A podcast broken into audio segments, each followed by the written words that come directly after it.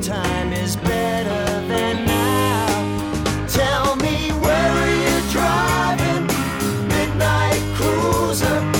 Where is your bounty of fortune and fame? I am another. Hey, Joe. Yeah, Scott? For one more time, let your madness run with mine. On episode 5 of Stealing in the Dan. That's right, all you ladies and gentlemen losers out there in listeners' land. We're back to do it again, the dirty work of deciphering the cryptic ditties of the kings of jazz rock finesse and excess. And yes, I wrote all that down. I'm Joe McElhaney. I'm Scott Beckett, currently dealing with a blown mind. That was incredible. Yeah. Little bathroom poetry I wrote. That was awesome. While prepping for the show today. Now I feel like I'm doing a show with like a real like 70s FM DJ. Yeah. I feel entirely outclassed. Yeah. We're here this week to talk about, see, here I am super prepared to tell you what track number, track four. That makes sense. Episode 5, track 4. That's right. Track 4 of Can't Buy a Thrill, Midnight Cruiser. Yeah, as well as two cinematological exercises, entertainment experiences, yeah, experiments, inspired by the song, inspired, suggested to us by the song, right, and commanded to you to watch so that you can enjoy our dialogue about them. Yeah, Scott gave me the pick of the forgotten 2000 competitive karaoke. The movie that should have made Huey Lewis a movie star in addition to a pop star. Yeah, the genre of one. Truly Susie Generis. Susie Generis, yeah. Duets. Yeah. And Joe selected for our viewing pleasure the Elaine May directorial effort from 76 from the mid-70s. Elaine May does a gangster movie in the way that only Elaine May could, starring the luminous John Cassavetes and Peter Falk teaming up together to do an Elaine May gangster flick. Mikey and Nikki. Mikey and Nikki. Did you almost say Mikey and Joe? It's no, because Dakota clearly edited that out. Not that it ever existed. Yeah. Let's first, before we get rolling on this thing, Dakota, what'd you think of Midnight Cruiser? We just listened to the track. So I'm noticing an area that Steely Dan gets into that I equate to like fish. Okay. Very often. Tread carefully, sir. And it's kind of this a little bit maybe cornier quality. Yeah. A little bit. Yeah. And the other thing I was thinking is they use the term gentleman loser, which sounds really cool, but could like also be like a synonym for nice guy. Yeah. Oh yeah. Like a neckbeard fedora guy. Yes. Yeah. Wow. Yeah. I think at the time having a neckbeard and a fedora might have had a different connotation. You might have been legitimately cool. Yeah. Yeah. Corny. I think the only good news I would say is strap in. You've got a long journey ahead of you, and it's not all this corny. Yeah. This is a rare, I don't want to say sentimental song, but I think, as we discussed with Any Major Dude, song, kind of a pure expression of friendship. This is, it's bittersweet, but it's a song about friendship. Yeah, this is Donald and Walter, like not far off of Tin Pan Alley, right? Like they're still writing tunes that Barbra Streisand might potentially record. Yeah, where is Tin Pan Alley? I think it's in New York. Okay, I think it's like the Brill Building. Okay, is in New York. I assume it's Manhattan. Back before like the entirety of Manhattan was unaffordable to mere mortals. Yeah, there were still like the Village was a place that poor people could live. I'm imagining guys with like hot dog carts and they just have 10 pans hanging above them, and they're like hitting them with spoons on the streets. Yeah, the cover of Pretzel Logic was taken on Tin. No, I'm just kidding. I was like, damn, Scott. No. Somebody's been doing too much research. Yeah. Cool. Yeah. Midnight Cruiser. Oh, actually, so even before Joe and I launched into our thoughts about Midnight Cruiser, we did want to do a little bit of cleanup for some previous episodes. Jumping all the way back to episode one, our Steely Dan starter pack episode, the song that we were both trying desperately to remember but could not find in our brains is "Glamour Profession" from Gaucho. Yeah, I was almost going to let you not remember the album and then come back next week with it. In 5 episodes. On episode 10, we will tell you what album Glamour Profession is on. Yeah. Great song. Relevant to our current time because the NBA Finals happened just recently. So I don't know anything about that. Toronto Raptors won their very first ever NBA championship. I forgot that Glamour Profession was about the Toronto Raptors. What could you expand on? The smashing the backboards. He's Jungle Jim again. I mean, the song, I believe the song is, it's supposed to be like, it is from the perspective of a coke dealer to the stars. Okay. And the first verse is like, he is the coke dealer to a very successful basketball player. Oh, I can't wait till we get to that song. What the picks are going to be. We're going to run out of stuff. Yep. And then I think from the same episode, we talked about Aja. People and this actually did happen. We weren't wrong about this. People describing Aja as being like simultaneously a New York album and an LA album, and so maybe it was the first album that they cut in LA. They cut all of their albums in LA. They grew up in New York. Donald and Walter did, but their entire career, recording career as Steely Dan, they recorded in LA. So if any like real hardcore Steely Dan fans listened to episode 1 and were like, these guys don't know shit, and they stopped listening. Joke's on you. We figured it out. You should come back and listen. We know exactly how dumb we are. Yeah. And you'll never know that we're dumb. Yeah. So how dare you? Yeah. Good luck listening to some other Steely Dan podcast. Well, any major dudette will tell you. Yeah. They only have 3 episodes. They haven't recorded in months. So good luck. Yeah.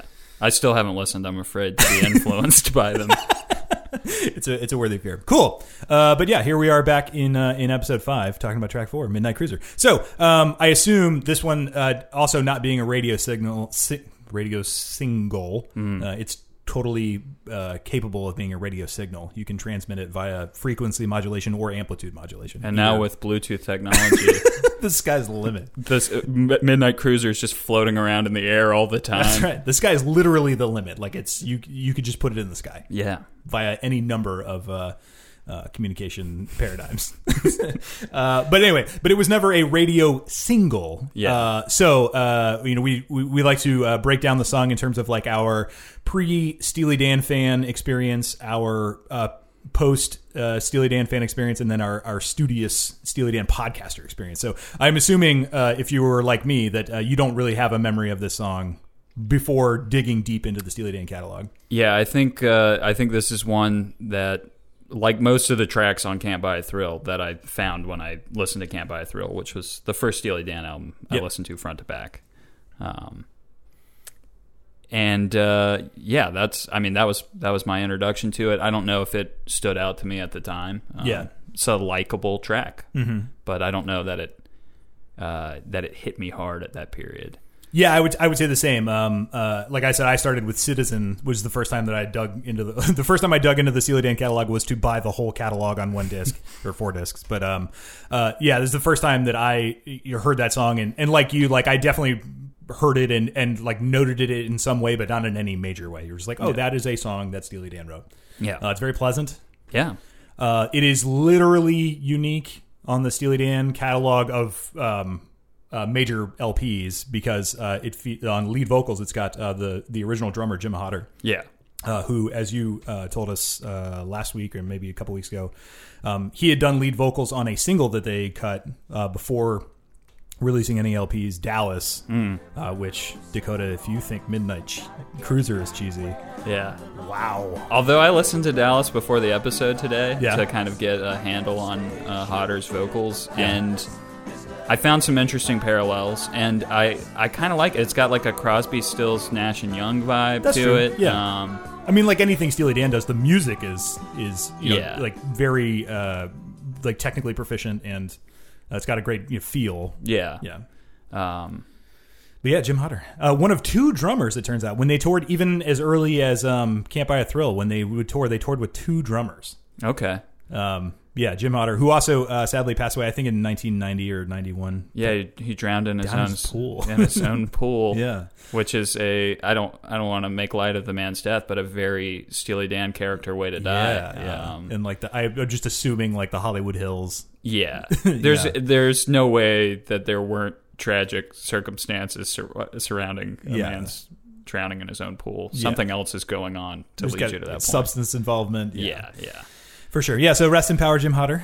But turns in a vocal that I'll say I like it better than David Palmer. Oh, hell yeah. I won't take it over Donald Fagen, but I will take it over David Palmer. There's a lack of polish to it. Yeah. Like, David Palmer has the unique ability to be both polished and professional and bad. Yeah, he's hitting every pitch. Yeah, and it just rings false the whole time. But Jim Hodder, especially the material of the song, it kind of works to have corny vocals, corny, nasally, not quite hitting the notes. Right. Perfect. I think it really adds to the bittersweet flavor of the song. Yeah, his voice he's got some of the David Palmer plaintiveness, which matches as like the sort of sentimental nature of the song, but yeah, not nearly as sort of like nails on chalkboard as David Palmer. Cool, yeah. So like now that we've spent some time studying it, what revealed itself to you? I think this is one of my favorite tracks on the album. Like, that's maybe coming a little too strong on it, but it's grown on me a lot. Yeah. I definitely, other than Do It Again, of all the songs we've talked about so far, it's my favorite. I think it's not sure, as we've said, kind of it's not as cynical as most Steely Dan songs, although it's definitely got that. The world has moved on. Yeah. There's a sadness to it. There's a sadness, and it's about losers. Mm-hmm. But there's a feeling of camaraderie in it that I really am drawn to. Yeah. What about you? Yeah, I would say likewise. Like sitting down and really listening to it several times, it grew on me a lot. I decided, like at the end of the day, like my current position on the song is that I like it a lot better than I ever did. It just sort of like quietly floated by every other time I would spin this record, but like sitting down and listening to it, I really, really like it a lot more than I thought I did. I like the just the very opening of the song starts with like the piano chords, like very like a major like da da da da da da, and then the little minor figure like da da da. Yeah, which like so like that like 5 seconds is like a little overture for the whole song. It's like happy. Wistful, sad. Yeah. Just like in 5 seconds. Like here's a preview of the journey you're about to go on. Yeah, that once it kind of hits that groove with the bongos, the drums, and that guitar figure you were talking about. There's like a real cool snap to that too. Yeah. That's like. I feel like I'm like walking through beaded curtains or something. It's like, ooh, what's the scene I'm about to see? Yeah, and it turns out the scene kind of pathetic and small and sad. Yeah, just a sad scene. I love the rolling bass in this. Like I think it's actually even just that like the bass and the guitar are playing the same part for a lot of it. Because like the bass has this like edge that you don't normally hear on a bass line. But yeah, it's like this like it's like quietly sort of like thunderously rolling around in the background. And then, like, I don't know if you would call them solos since they repeat, but there's, well, I mean, like, so but just for the sake of simplicity, I'm going to refer to them as like the three guitar solos, guitar solo one, which repeats, like it happens once just by itself. And then they do the second verse, and then there's guitar solo one again, and then guitar solo two, and then guitar solo three, and they're not even like guitar solo two isn't even a solo because there's two guitars. But anyway, just for the purposes of like, discussion. Guitar solo one is the one that repeats twice. Guitar solo two is like the double the right. I should not try to sing that guitar line, but it's the double guitar line that's sort of like high and soaring. Yeah, like long soaring is the word I would use for it too. And then guitar solo three where Skunk Baxter really just like sort of unloads. Yeah, but like so like just like kind of like we said last week with Skunk Baxter, just kind of like. like noodling in this way that sounds like he's sort of like getting ready to unleash. Oh yeah, and the choruses again, him kind of snarling at the bit. Yeah, that's not the phrase. Chomping at the bit. Yeah, it's actually champing at the bit. This it features in in a scene of season 3 of Billions, but okay, champing at the bit. Yeah, like technically it's champing at the bit. Most people say chomping at the bit. But, okay, yeah. But anyway. We'll talk about Paul Giamatti later. Yeah, we will. A whole lot. So that's musically, I think, all of my bullet points on sort of like the music of it. Would you say there's like a country vibe to what? It's something, or it's like the Eagles, like the way that the Eagles sound a little country, but I guess I would just call it like maybe like California. Yeah, you know. Yeah. There's California vibes. Yeah, it's very sunshiny for as like sad as the material. Like there's I don't know. That's why I want to call it like wistful instead of sad, because it's like everybody's. I mean, he sounds like he's singing with a smile on his face, even though he's like talking about how like. Yeah, there's maybe California vibes, but as we kind of discussed in our correction, I mean it's a New York song. It talks about Harlem. Right. It feels to me. I just picture it like cruising around New York at night. It's so there's already that blend of that clash of LA, New York that runs throughout the discography. Yeah. Lyrically, it's funny. Like so first of all, Thelonious. I was like as soon as I like stopped to think about this song, I was like, is Thelonious the only actual real life person that Steely Dan ever mentions? Like. I knew, like on Kings, we said they talk about King Richard and King John, but those are almost mythological characters, even though they were historical figures. I feel like there's got to be more, but there's also kind of it's unclear to me in looking through the lyrics. I hear Thelonious, and I've seen it spelled Thelonious, and I've seen it Thelonious. Thelonious, okay. I don't know. Either way, it's a weird way to open a song. Yeah, it just kind of grabs you. You're like, okay, we're just starting with this. Yeah. I can't tell you what's particularly wrong with that, but something that's striking. Yeah, and the way Hodder kind of sings it is, it only underlines the like awkwardness of like, okay, we're starting a song with Thelonious / Felonious. Balonious. And a lot of the lyrics on this like strike me as awkward, but I think like deliberately so. Like they're just written like it's like unusual constructions. Yeah, like give an example. The one like this. So the second verse, like the same line starts with the world that we used to know. Mm-hmm. People tell me it don't turn no more. Yeah.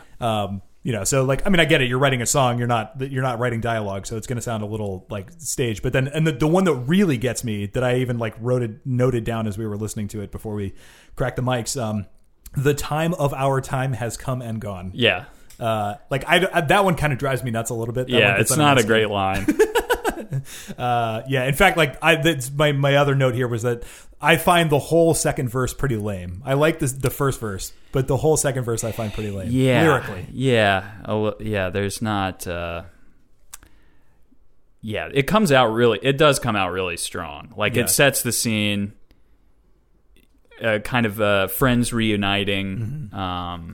It's got that great line that we opened the podcast with. For one more time, let your madness run with mine. Love that.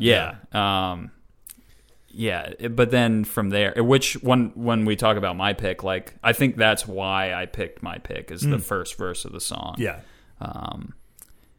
But yeah, then it kind of fizzles out a little bit.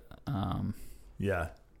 I introduced to Joe last week after we recorded the episode. There's a great website if any of you want to dig in as much as we are digging in.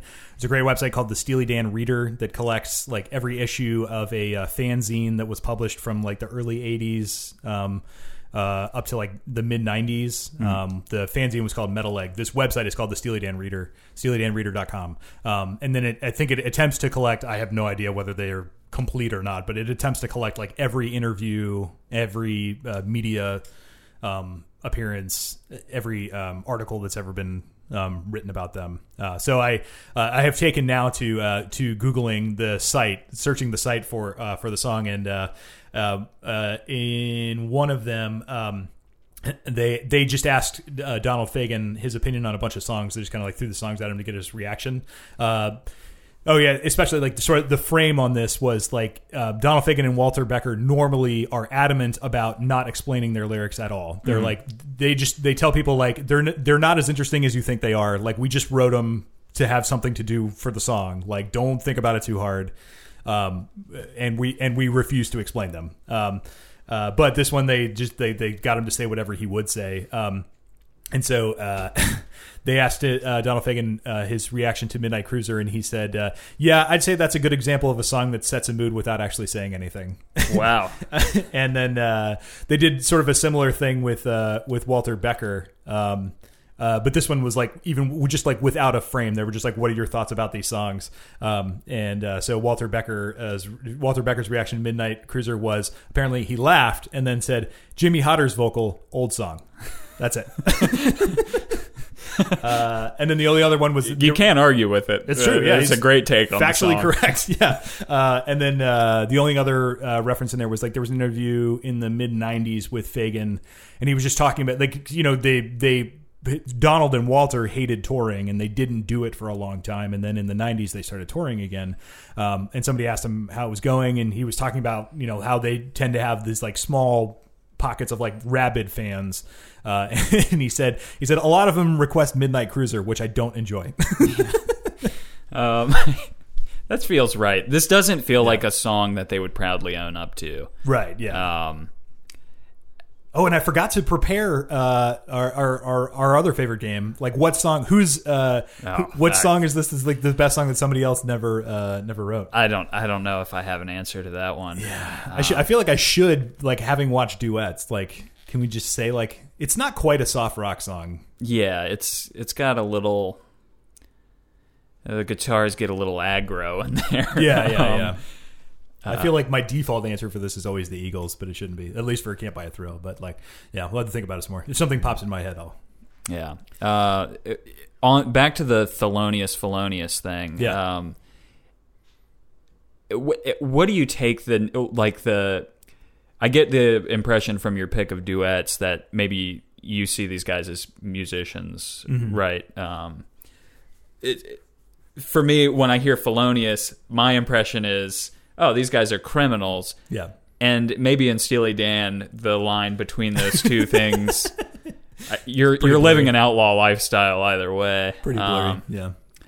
I don't know. That to me is like kind of the best I can figure the ambiguity of Thelonious. Yeah. Because, I mean, I have a passing familiarity with Thelonious Monk. I've listened to, you know, a fair amount of his work. Yeah. And the song, there's nothing in the song that, like, particularly feels like a reference to him. Well, I mean, yeah. Well, it's funny because, like, the madness thing. Yeah, that and like I was gonna say like, but I had to listen. I was gonna say like the bass line stood out to me, and Thelonious Monk was a bass player, but like no, he's a pianist. No, yeah, sorry, yeah. Yeah. Again, musical idiot. I was thinking of Mingus. That's confusing me with Mingus. Yeah. No, yeah. So even then, I mean, it does have a prominent piano part, but I mean, lots of Steely Dan songs do. Yeah, but Thelonious Monk has like his piano style is very like stumble into these kind of plinking piano lines, and there's nothing about the song that the song's too smooth for that. Right. So I don't know if it's just. Maybe it's just a sound thing. Thelonious is a weird name. Yeah, 4 syllables. Yeah. Yeah, I don't know. Yeah, totally could be. But, yeah. Gentlemen Losers. Just, to me, an iconic line. Yeah, and I don't know if we said it on the podcast before, but that is something that we thought, that something we entertained as a possible title for the podcast. Yeah. Which, we probably would have picked, except that, like, it's not explanatory enough. Yeah, and there's a band called that, which I think could be... And if they're not a Steely Dan cover band, then they should give the name back. Yeah. I feel like they're like alt country or something, which makes sense. I'll allow it. Yeah. Yeah. What do you think the Midnight Cruiser is? It took me until today to be like, oh, I don't. Yeah, I mean, it sounds like, I mean, it just like based on like literally where are you driving Midnight Cruiser and then Drive Me to Harlem or some of the same, I kind of assume...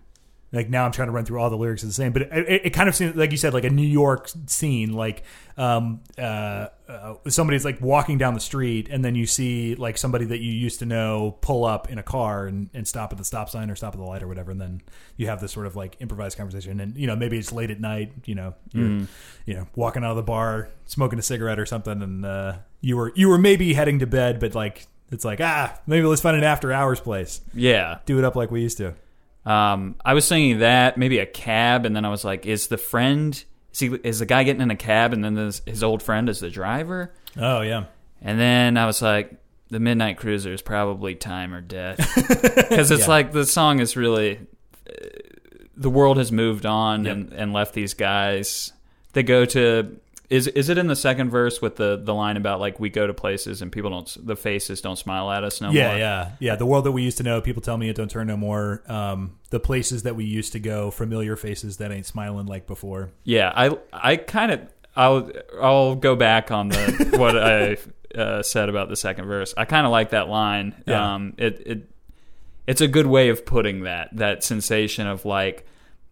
People, something's changed in these people, and it's how they're looking at me. Yeah. It is effective. Mm-hmm. I mean, I still don't like the time of our time has come and gone. Oh, yeah, that's bad. And the wording is awkward, but the concept that they're relaying resonates. Yeah, I mean, right? Yeah, I get. Again, it does communicate something. It's not purely redundant. Like they're saying, like we had an era where we were on top of the world, and like that is. Over. Yeah. And whether they're criminals or musicians, I mean, that makes sense. Right. You know? Yeah, totally. And just to go back to the parallels with Dallas, because I find this kind of interesting. We did it last week a little bit with Barbra Streisand. I meant Mean to Shine, trying to find some parallels there. Just a few lyrics from Dallas. The back streets of this old town I know so well. Mm-hmm. Right now I'm wondering where the good times have gone. I've been living low so long. Very, very Steely Dan, very Midnight Cruiser. Like, let's find these weird, shadowy nooks and crannies of our town. Yeah. But still, like... Within Steely Dan, like that's the shinier, happier Steely Dan. Yeah. Like at some point, they're just going to really lean into the dark side of all this stuff. Yeah, and for now, it's still a California record about a New York story. Yeah, and Dallas is. I mean, the chorus is about escaping Dallas. And most Steely Dan songs, there's no escape. There's no getting out. There's no hope. Yeah. Cool, Midnight Cruiser. Yeah, good track. Good shit. It's weird that of the first four songs on this album, three different vocalists. At this point, for somebody, let's imagine we're back in 1972. Right. First people to ever buy the LP, you put it on, you're like, what's the Steely Dan band about? 4 tracks in, you have no idea what fucking band you're listening to. Yeah. Unless, I mean, you sense, maybe people sensed the kind of continuity of all their... I don't know, their themes and their fusion of styles. Maybe that was clear immediately right out of the gate. But looking back, it's like, what? How does you come out? You want to set your identity, right? And the first side of your album is just all over the place. Yeah, I guess maybe it would make more sense in the 70s because. Yeah, like especially like if you stop here, it's like this almost seems like Chicago or something, like sort of like a big ensemble. You know, like I feel like when I became aware of like bands as a thing, like I always thought of it as like a tight group of friends, you know, which I know is like often not the case, but like that's how like that was always like my conception of a band, and then anything that was different of that was like a weird aberration. But it's like. I mean, there were bands like Chicago and stuff like that. And, you know, I mean, Steely Dan basically, like, is the... I mean, even though it's really the expression of 2 guys, but it is this, like, sort of large collection of professional musicians. Right. So maybe it made more sense. Like, there was one other thing on the Steely Dan Reader. It was somebody else writing about... I forget exactly, like, what the main thrust of the article was, but he mentioned... The writer mentioned... how he came to Steely Dan was somebody gave him... Can't Buy a Thrill. I think maybe even before it was released, like he got like a promo copy or something from somebody's agent. and there was already buzz around the record. He was like, he had heard that this record was a thing, but he didn't know what to expect.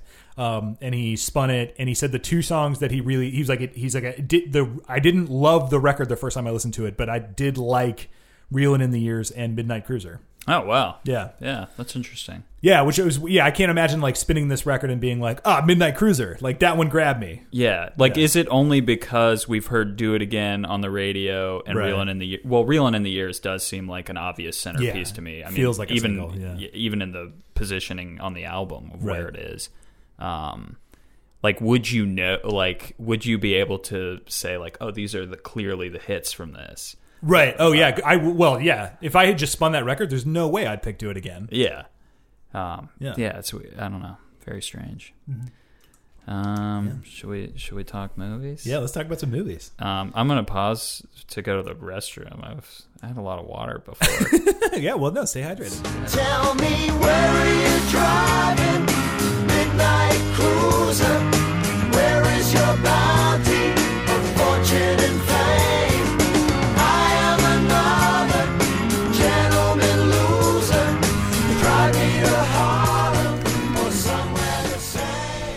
Cool. Joe's back. We're ready to talk some movies. Well, let me adjust this mic. There it is. Okay. Yeah. So we're going to start with your pick? Yeah, I think so. So we'll go in reverse chronological order this week. We'll start with Duets from 2000, directed by something Paltrow. Bruce. Yeah, Bruce Paltrow, Gwyneth's dad. Wonder how she got the part. Yeah. Released in 2000. As Joe said, it's a movie about competitive karaoke. Yeah. I like, this is my memory, but I didn't confirm this, but like, the song Cruisin' that Huey Lewis and Gwyneth Paltrow perform in the movie, I feel like was on the radio for 3 years after this movie came out. I don't remember that, but when I did my Wikipedia research, it was a number 1 hit in Australia and New Zealand. And Gwyneth Paltrow doing Betty Davis Eyes was number 3 in Australia for a while. Interesting.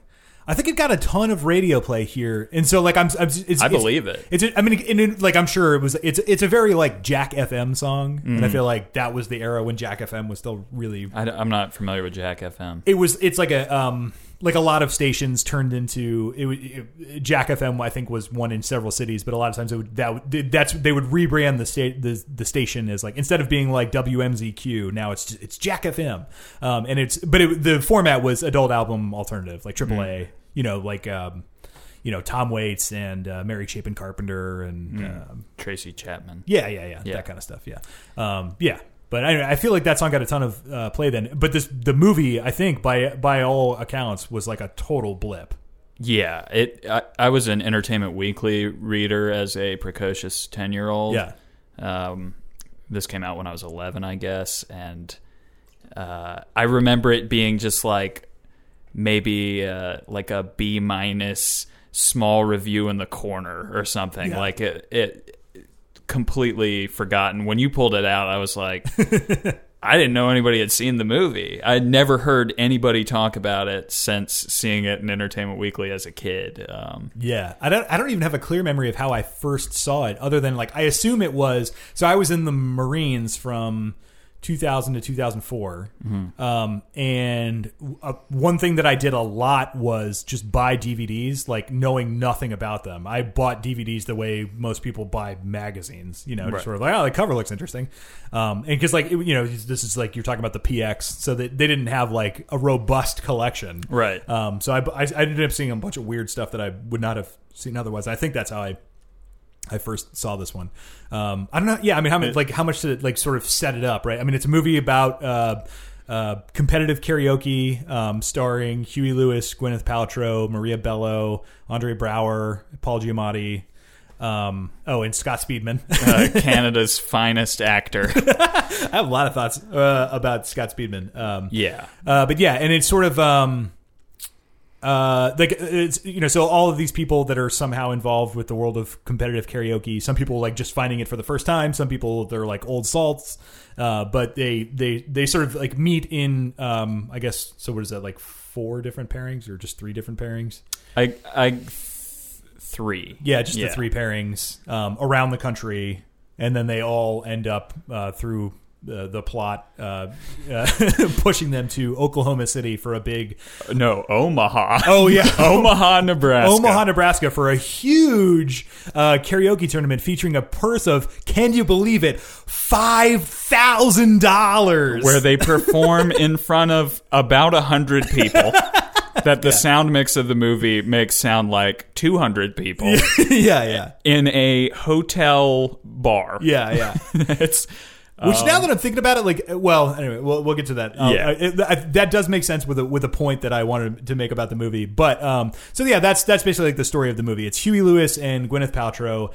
It turns out Huey Lewis is Gwyneth Paltrow's like long lost father. He never knew that he had a daughter, but he goes to the funeral of his former lover from years and years and years ago, and then meets Gwyneth Paltrow, and turns out that she is his daughter. Yeah, and her grandmother is Angie Dickinson in a one scene cameo. Yeah. Well, she does show up again later.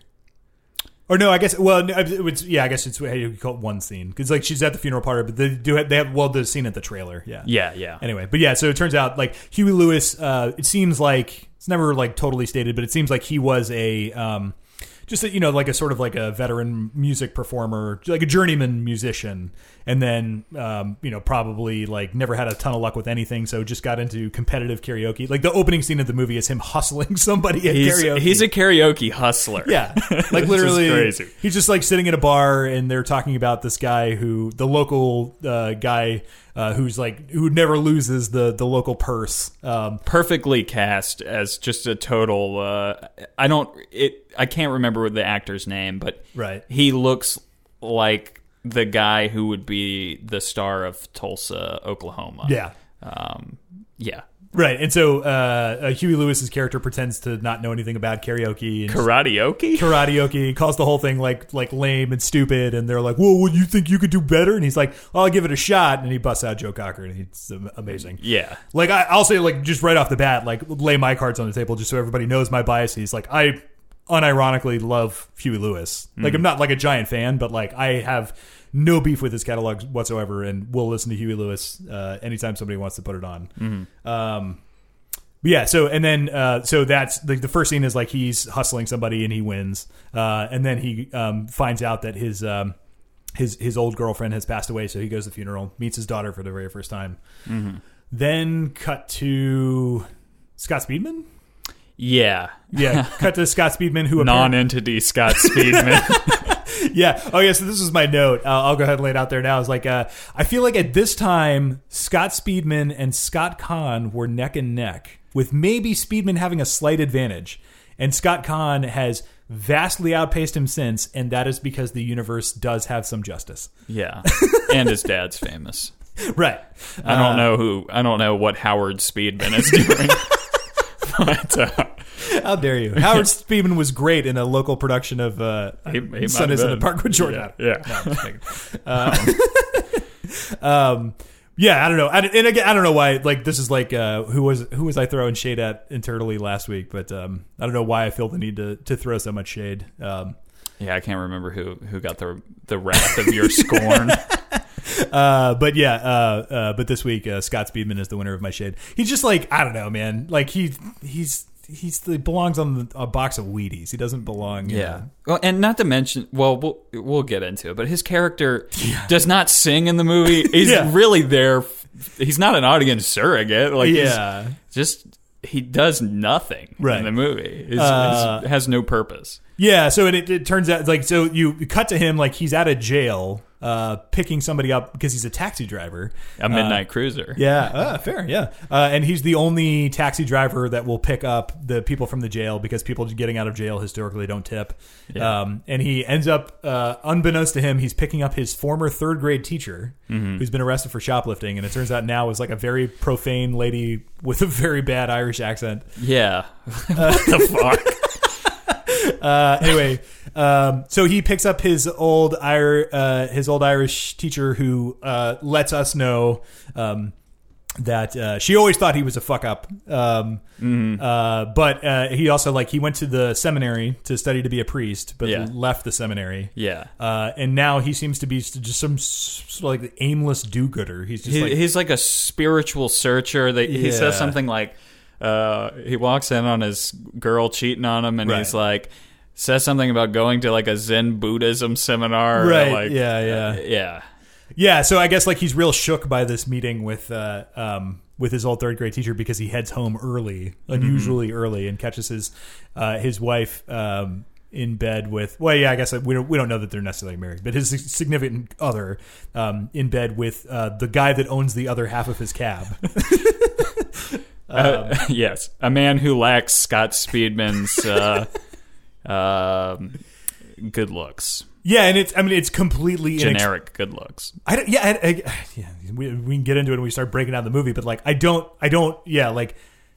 he's like way less attractive. I guess like maybe this is supposed to say that like Scott Speedman's like spiritual quest is sort of insufferable, and it might drive an otherwise good woman to the arms of another man.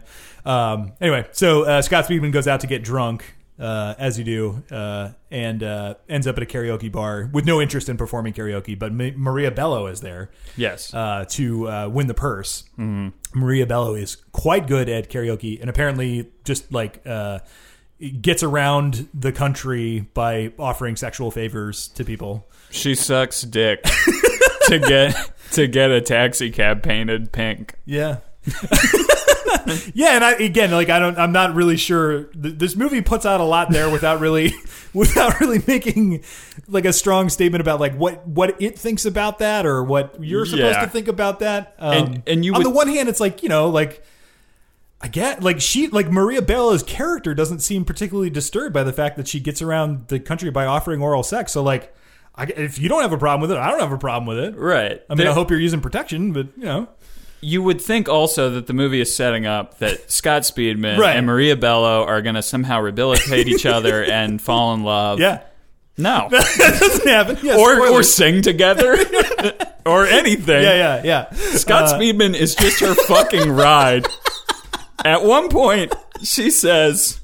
She's calling him a loser. They get in a little tiff, and she says a line that I had to pause the movie and write down. Yeah. You're going to be jerking off to me on your goddamn deathbed. Which, sure, there's like a possibility that I will be jerking off to Maria Bello on my deathbed. Like, she's a good-looking woman. She's had some great performances. The cooler. Yeah. But yeah, it's a bizarre statement. Anyway, so cut from that to Paul Giamatti, who turns out... God. And this is really, I think, the heart and soul of the movie. Yeah. And like every review I read of this said that like this movie has too many characters and none of them get enough time, and this is the most interesting story, so like it probably should have just been the story, although this is like also in some ways the most awkward story. Oh yeah. Jesus. But so we cut to Paul Giamatti, who it turns out is like a traveling salesman. He's like just shown up. He's like a couple minutes late for a sales pitch or some sort of meeting. He sells amusement parks or something. He's like a fixer, I think. He's like trying to get this amusement park project off the ground. Mm. But so he like comes in. He's like, "Hey, I'm sorry I'm late." And they're like, "Yeah, no problem. Have a cup of coffee." And he's like, "All right." And he's like passing out binders, and he's like, "Hey, listen, the guys in sales love everything that's happening here, and the guys in marketing are super excited, blah blah blah blah blah." And then he starts to slow down and realize that everybody's looking at him like he's crazy. Mm-hmm. And he's like, "What's the deal?" And they're like, "We don't have any idea what you're talking about." And he's like, "The amusement park." And they're like, "This is the Poultry Farmers Association." Mm-hmm.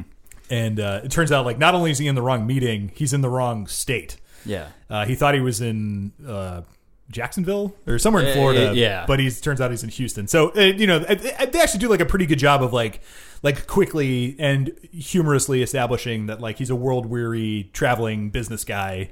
So then they cut to him showing up to his home in suburban wherever, nondescript location.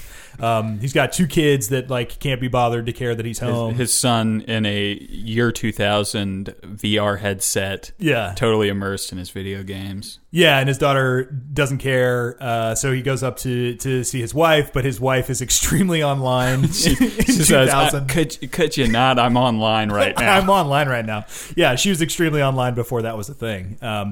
And the heavy metaphor when he walks into his home is his wife has plastic runners everywhere, he's on this path of plastic runners, basically walking from his kids upstairs to his wife. Yeah, it's a giant house in suburbia. It's got to be at least 3,500 square feet. It's got one of those ones where the second floor opens onto a huge atrium living room, and but yeah, as Joe says, there's plastic everywhere, and he's literally following. Yeah, he's walking the line in his own house. Yeah.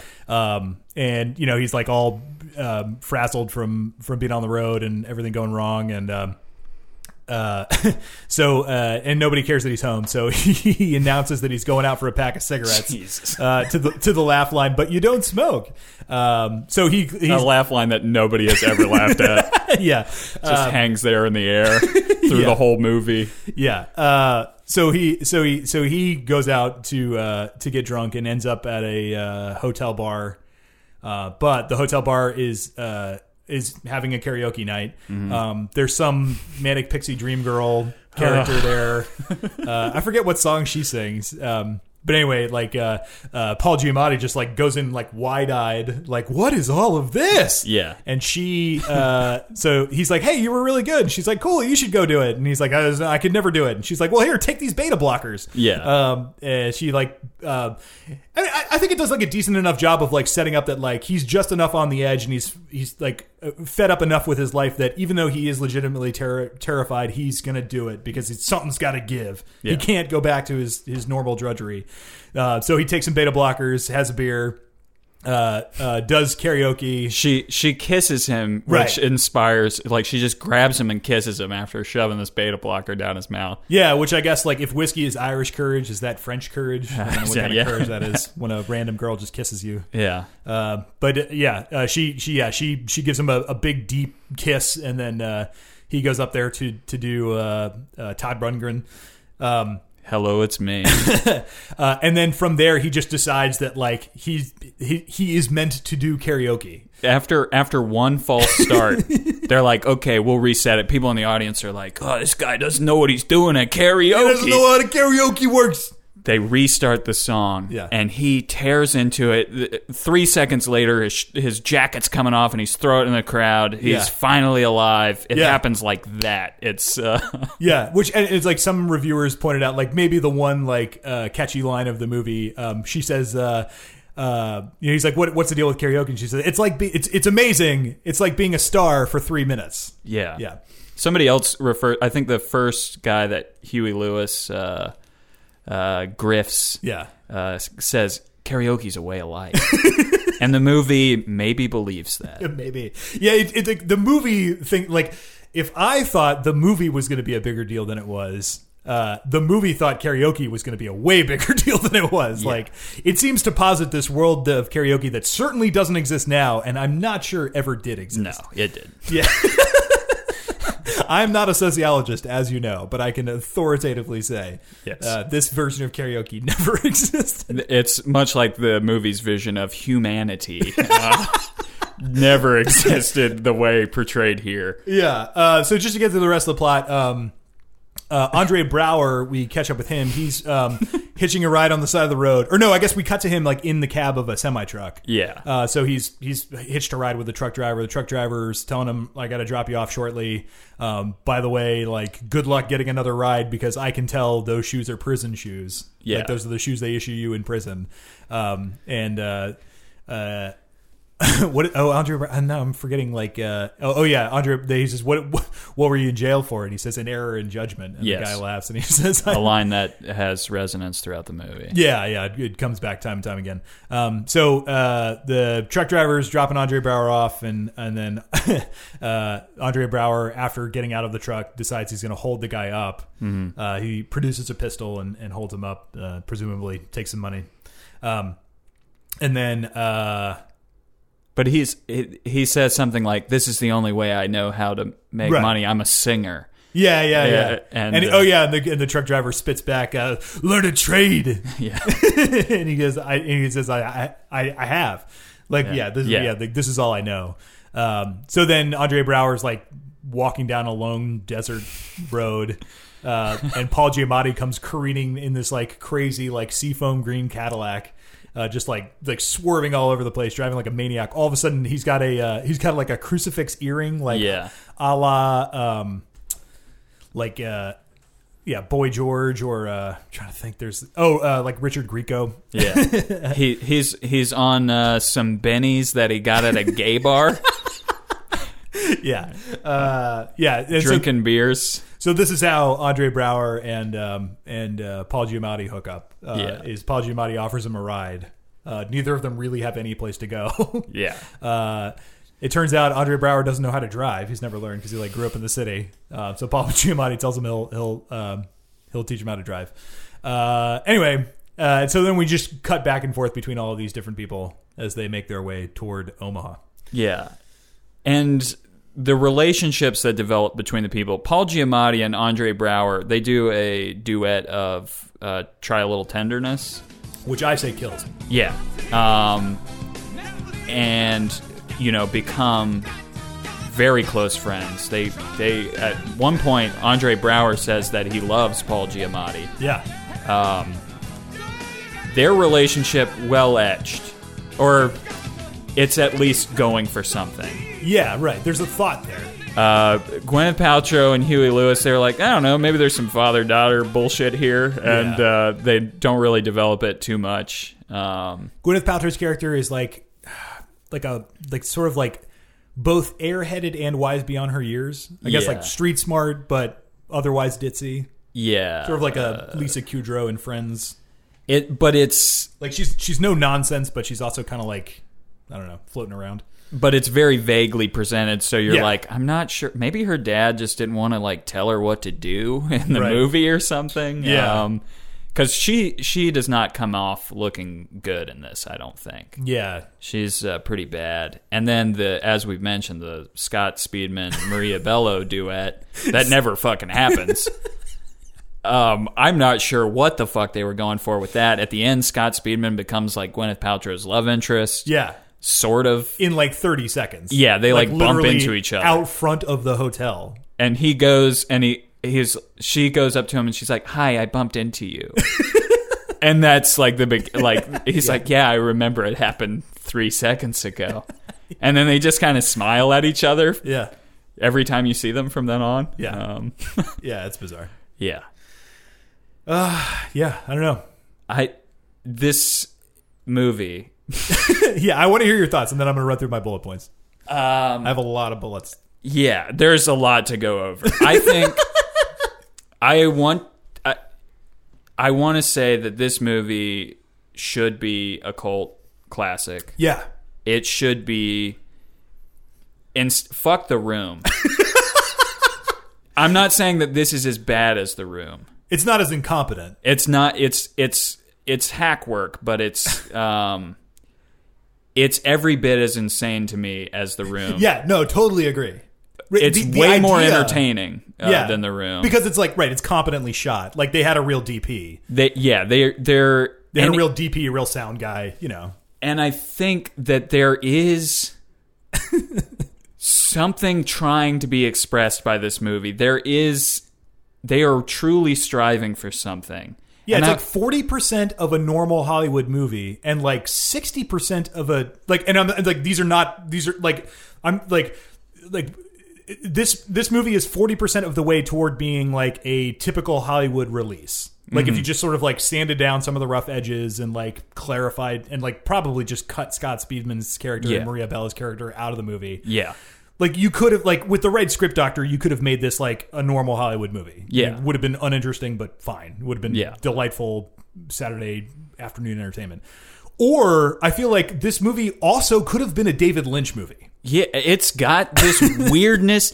And I think what it is, there is at no point a place in this movie that feels like a real place. Right. Everything is like these anonymous, sterile environments that like never existed anywhere. Yeah, like the bars look like these all like country-esque bars. Yeah, that are full of like country-looking people. Like they look like people who live in the hills of East Texas, but are somehow huge fans of Todd Rundgren. Like when Todd Rundgren comes on, they cheer. Yeah, and like Paul Giamatti's home is just like clearly a set. I think the hotel rooms supposed to feel like sort of like nondescript white label. Yeah, everything in the movie to me feels that way. Yeah. Oh, so maybe there is an intention there. Yeah. And I was like, but there's no sense of like a director or directorial intelligence or script intelligence trying to make a point, but there is all this stuff that Paul Giamatti says about kind of like being a prisoner to this like corporate lifestyle and how America's the strip mallification of America. Yeah. And it's like he thinks the karaoke bars are like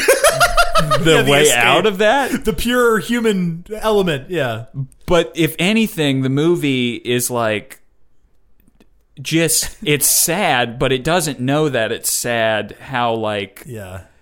Blank and dead and like like there's no sense, even though it's a road trip movie, there's no sense that we moved anywhere. Right. It's like it feels like because every place they go to or from is the same. Yeah. Yeah, and it's like if they were trying to make a point there, that would be kind of interesting and profound. I think it's just an accident.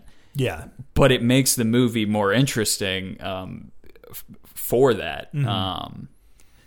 Yeah, and there's just like. The Paul Giamatti and Andre Braugher stuff is truly insane. Yeah, I mean, it's like it's kind of interesting. Like it's interesting that you have right like, this guy who says he's like metaphorically breaking out of the prison of American culture. Yeah, paired up with a guy who just got out of prison and is like, you don't know what the fuck you're talking about. Like that's interesting. Yeah, it's really awkward that the guy who just got out of prison is the only black guy in the movie. Yes. I think we have to talk about what happens in that relationship, too, because it's real bad. It is. I was trying to figure out, like, is this movie going for, like, a Robert Altman's Nashville Light? Yeah. And the end kind of tilts towards that because eventually Paul Giamatti realizes Andre Braugher is a criminal. Right. He's unstable on drugs and alcohol. Right. He starts using Andre Braugher's gun. Yeah. At one point, they're at a convenience store. Andre Braugher's asleep in the car. Mm-hmm. Despite being a criminal, very, I would say, angelic, borderline magical Negro character. Yeah, right, exactly. He wakes up. He goes inside. Paul Giamatti is robbing the place. Mm. He tries to de-escalate the situation. Yep. The convenience store owner starts shooting at them. Yeah. And it's implied that Andre Braugher kills the guy. Yeah. Never clearly stated. Save Paul Giamatti, or Paul Giamatti kills the guy. And Andre Braugher is going to take the fall for down it. The road in the movie, Andre Braugher saying, like, I'll take the rap for it. And this climax is in one of the strangest endings I've ever seen. Our angelic Andre Braugher, the only major character in the movie who does not sing his own songs. Right. That should be noted. Yeah, he's the only actor. Yes. Like, Paul Giamatti is actually singing. Maria Bello is actually singing. And he can carry a tune. I was surprised. Yeah, all of them. Right. Yeah. Very complicated. Andre Braugher is the only one who, like, somebody else, they have, like, a stunt double singing. And he goes up and sings an a cappella. Yeah, no CD at a karaoke tournament. I would say homoerotic. Rendition of Leonard Skinner's Freebird. Like the whitest song. The whitest. And he's, at this point, he is trying to get Paul Giamatti to go back to his wife. Yeah. He's invited, not invited, but like he called Paul Giamatti's wife and was like, get out to Omaha and get your husband and save his life. And he decides to make a sacrifice as the police close in. Yeah, like since the convenience store, the police have been chasing this duo. The police come in as he finishes Freebird. Very soulful. Yes, moving everybody in the audience. Yeah. And he pulls out a gun, and the cops gun him down on stage in front of everybody at the Omaha. The 100 people who sound regional like 200 people. Championship. For $5,000. Which the reactions to afterwards... Well, that was something. Huey Lewis, very flat at the end of the movie, says, yeah I've never seen Freebird sung that way before. But Paul Giamatti, like, runs up and, like, has, like, this tearful death moment with Andre Braugher. And Andre Braugher, like, by the way, like, this is a terrible part. And Andre Braugher kills it. He's very good. I mean, yeah, Andre Braugher's an incredible actor. Yeah. And, like, he goes 100% in this movie. Mm-hmm. I hope he got paid a lot. But the implications of that sacrifice. Yeah, dude. Like, let this white guy escape his corporate lifestyle, be reckless and dangerous and violent. Yeah. And then let a guy, just because he's been in jail before. Yeah. Take the fall. A guy who's black, yeah, which makes it this guy sacrificing himself so that a white guy can cut loose. Yeah, it would be It is problematic. Yeah, this movie is almost you'd almost have to call it reactionary. Like it's, but in the context of the movie, like everything is so insane that it kind of makes sense. Yeah, it makes as much sense as anything else that happens. Oh, yeah. It's bizarre. I'm going to run through my bullet points real quick. A lot of these we've done. The sequin jacket on the guy in the opening scene. Mm. Oh, so this is the thing. The thing that I think this movie does well is the karaoke performances are like good karaoke performances, but they're not like studio quality recordings. Right. Like I think it's all of the suckers that that Huey Lewis goes up against, like everybody else that does karaoke, like these, like it's these, like other than like you said, like the sort of like anonymous settings and everything, the performances are pretty naturalistic. Mm-hmm. It's like, oh, these are all good karaoke performances. I was like, and because I feel like that's a hard thing to do. It's like, what's his name in Barry on HBO? Like it's hard to act badly. Bill Hader. Yeah. Bill Hader, and it's like really hard to like act badly. So like I think this. Although, I mean, I guess you could say, like, Paul Giamatti is, like, a good but not great singer, so maybe they just were like, hey, just do it. But, like, either way, like, it struck me, I was like, that is a bit of an achievement to, like, capture sort of, like, naturalistic, good but not super polished karaoke performances. And I was thinking, like, there was, like, a sort of bigger version of that idea when we were talking earlier. It's, like, it does, like, a... Yeah, it's, like, everything's, like, a good sort of, like, not great version of everything else. But, yeah, karaoke, it's a way of life. 7 and 7, a drink that I used to drink a lot when I was in the Marines. That's what Huey Lewis orders at the bar. I was a fan too. Yeah. The Joe Cocker, I mean, like that's a great song, and Huey Lewis, like if you're gonna have somebody who's not Joe Cocker sing that song, Huey Lewis is like maybe the only acceptable substitute. Yeah. He's good but not too good. It's all believable. When he launched into that song, that's when I went from dreading having to watch this movie to being like, I'm in for the ride. Yeah, the performances at least are good, right? And like that's like the thing that sticks out to me. Like we talk. I mean, the performance of "Try a Little Tenderness." Like I've like pulled that up on YouTube 50 times. Like I legit like get frisson every time I watch that performance. Like that's good. Yeah, they sell it. Yeah. It's a good performance of that song, and it's good acting. Like you said, like it's crazy that like these two guys bond immediately over doing an Otis Redding song, but like they do sell it. Mm. Yeah, and I said, yeah, so like all these bars, like you said, are totally inexplicable. Like maybe this random bar in Tulsa, they do say it's Tulsa. Maybe they like Joe Cocker. There's no way that I forgot, I didn't write it down, but there's no way they like whatever song the first guy did. It was like some soft rock song. There's like a lot of like soft rock 70s stuff in this, which is slight tie-in with Steely Dan. Huey hooks up with the curly redhead from the bar. I wrote that Giamatti has hair. This is like it's been so long since Giamatti had hair. He's got like a 70% of a full head of hair. Young Giamatti still looks kind of old though. Yeah, no, he's like still middle aged. Yeah, he's always been middle aged. Yep. As I said, I wrote down who would guess that Scott Conn would beat Scott Speedman in the War of the Scots. Mm. The Mrs. Gahagan, the third grade teacher, drops an awkward Trump reference. Oh, yeah. I almost rewound because I was like, did I hear that right? Yeah. Oh, yeah, because she's like, you're probably just a sad loser. And he's like, well, I own half of a cab. And she's like, oh, yeah, Donald Trump's scared of you or something. Yeah. Anyway, I was like, fuck Trump. Can't escape him even in this like, bizarre comedy from the 2000s. So I wrote down Miss Gahagan is a Dan fan because she shares their outlook. She says the world is a sewer and we're all living in hell. A line that gets echoed later. Yeah. The taxi partner got Speedman's girl. The carpet runners you mentioned in the Gross McMansion.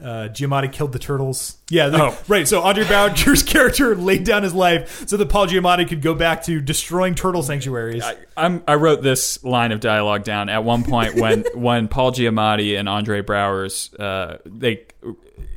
Giamatti realizes that Braugher's a criminal. They're about to, he's leaving the car. Yeah. They're about to break up. This is what Paul Giamatti says. You sing like an angel and you don't even know how to drive a car. Yeah. That is what is wrong with the entire culture, Reggie. It's why I destroyed the breeding ground for an entire race of turtles. All in the name of a water slide, Reggie. Yeah. Fucking gold. Yeah, I feel great. I told Joe this before we cracked the mics, but I was nervous when I said this last week, this movie, and like rewatching it and reading a couple of reviews, like A.O. Scott, I looked up A.O. Scott's review and he was like, there's a lot of bad movies. Very few bad movies are bad in as interesting a way as this movie is. Exactly. I'm not a bad movie fan. I don't like to roast shit. Yeah. But like, I do love when people try to express something yeah. in a way that makes no sense at all. Yep. Like, this is to me like sleepaway camp level good bad movie where it's like, yeah, this is fucking interesting. I could study this for years and never figure out how it's made. Just like a masterpiece. Yeah. So Giamatti killed the turtles. I wrote down his his wife had a very speak to your manager haircut. I'd like to speak to your manager. Oh, haircut. Yeah. I wrote down Gwyneth Paltrow, like absurdly skinny, like not even like sort of like past attractive. Just like you look like a wireframe. She's so skinny. Oh yeah. And then I wrote down because the movie telegraphs the reveal that, Huey Lewis is Gwyneth Paltrow's father so heavily that my note was just, he's your father. And I wrote down, whoa, what? Because it's like comic almost. Yeah. The way that they telegraph that. The really awkward scene where they're all sitting around in the trailer and they're like making him sandwiches, but they don't have anything in the refrigerator because the power gets turned off too often. Oh, I forgot about that. There's so many details in this movie. Yeah, Huey Lewis is just sort of like trying to be noncommittal about everything, and he's just like throughout that whole scene, he's just continuously nodding in a very tiny way, and it's like one of the best acting choices I've ever seen. Physically, he's just doing this tiny nod continuously for like 3 minutes. I'll look for that when I go back and watch this again tonight. Which you definitely will, yeah.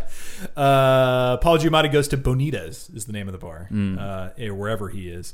Sheila, right, was the Manic Pixie Dream Girl that turns him on to karaoke. I wrote down that she's a bit much. Yeah. I wrote down the line, I guess I went into sales, because I think that was like a reaction, like, you know...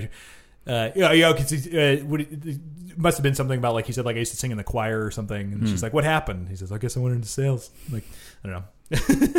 That's a line that the movie thought was great for sure. Beta blockers, Todd Rundgren, like dirty work. I was like, we talked about the All Music guys take being that dirty work was Todd Rundgren covering Three Dog Night covering Todd Rundgren. Anyway, shout out to episode 2. Three. Yeah, two but three. Right. Yeah. Three but two. Yeah, exactly. I said, has anyone ever cheered for Todd Rundgren? Ever. Again, like something that's never actually happened in real life. I get pretty pumped. I love Hello, It's Me. Okay. I mean, I like that song, but it's just like the people like wildly cheering. But I did say, Paul Giamatti's character, like, that is a character that would rock the fuck out to Todd Rundgren. And the song is picked for him. There's a lot in this movie where, somebody else picks the song. Yeah. Maybe that's a metaphor. Yeah.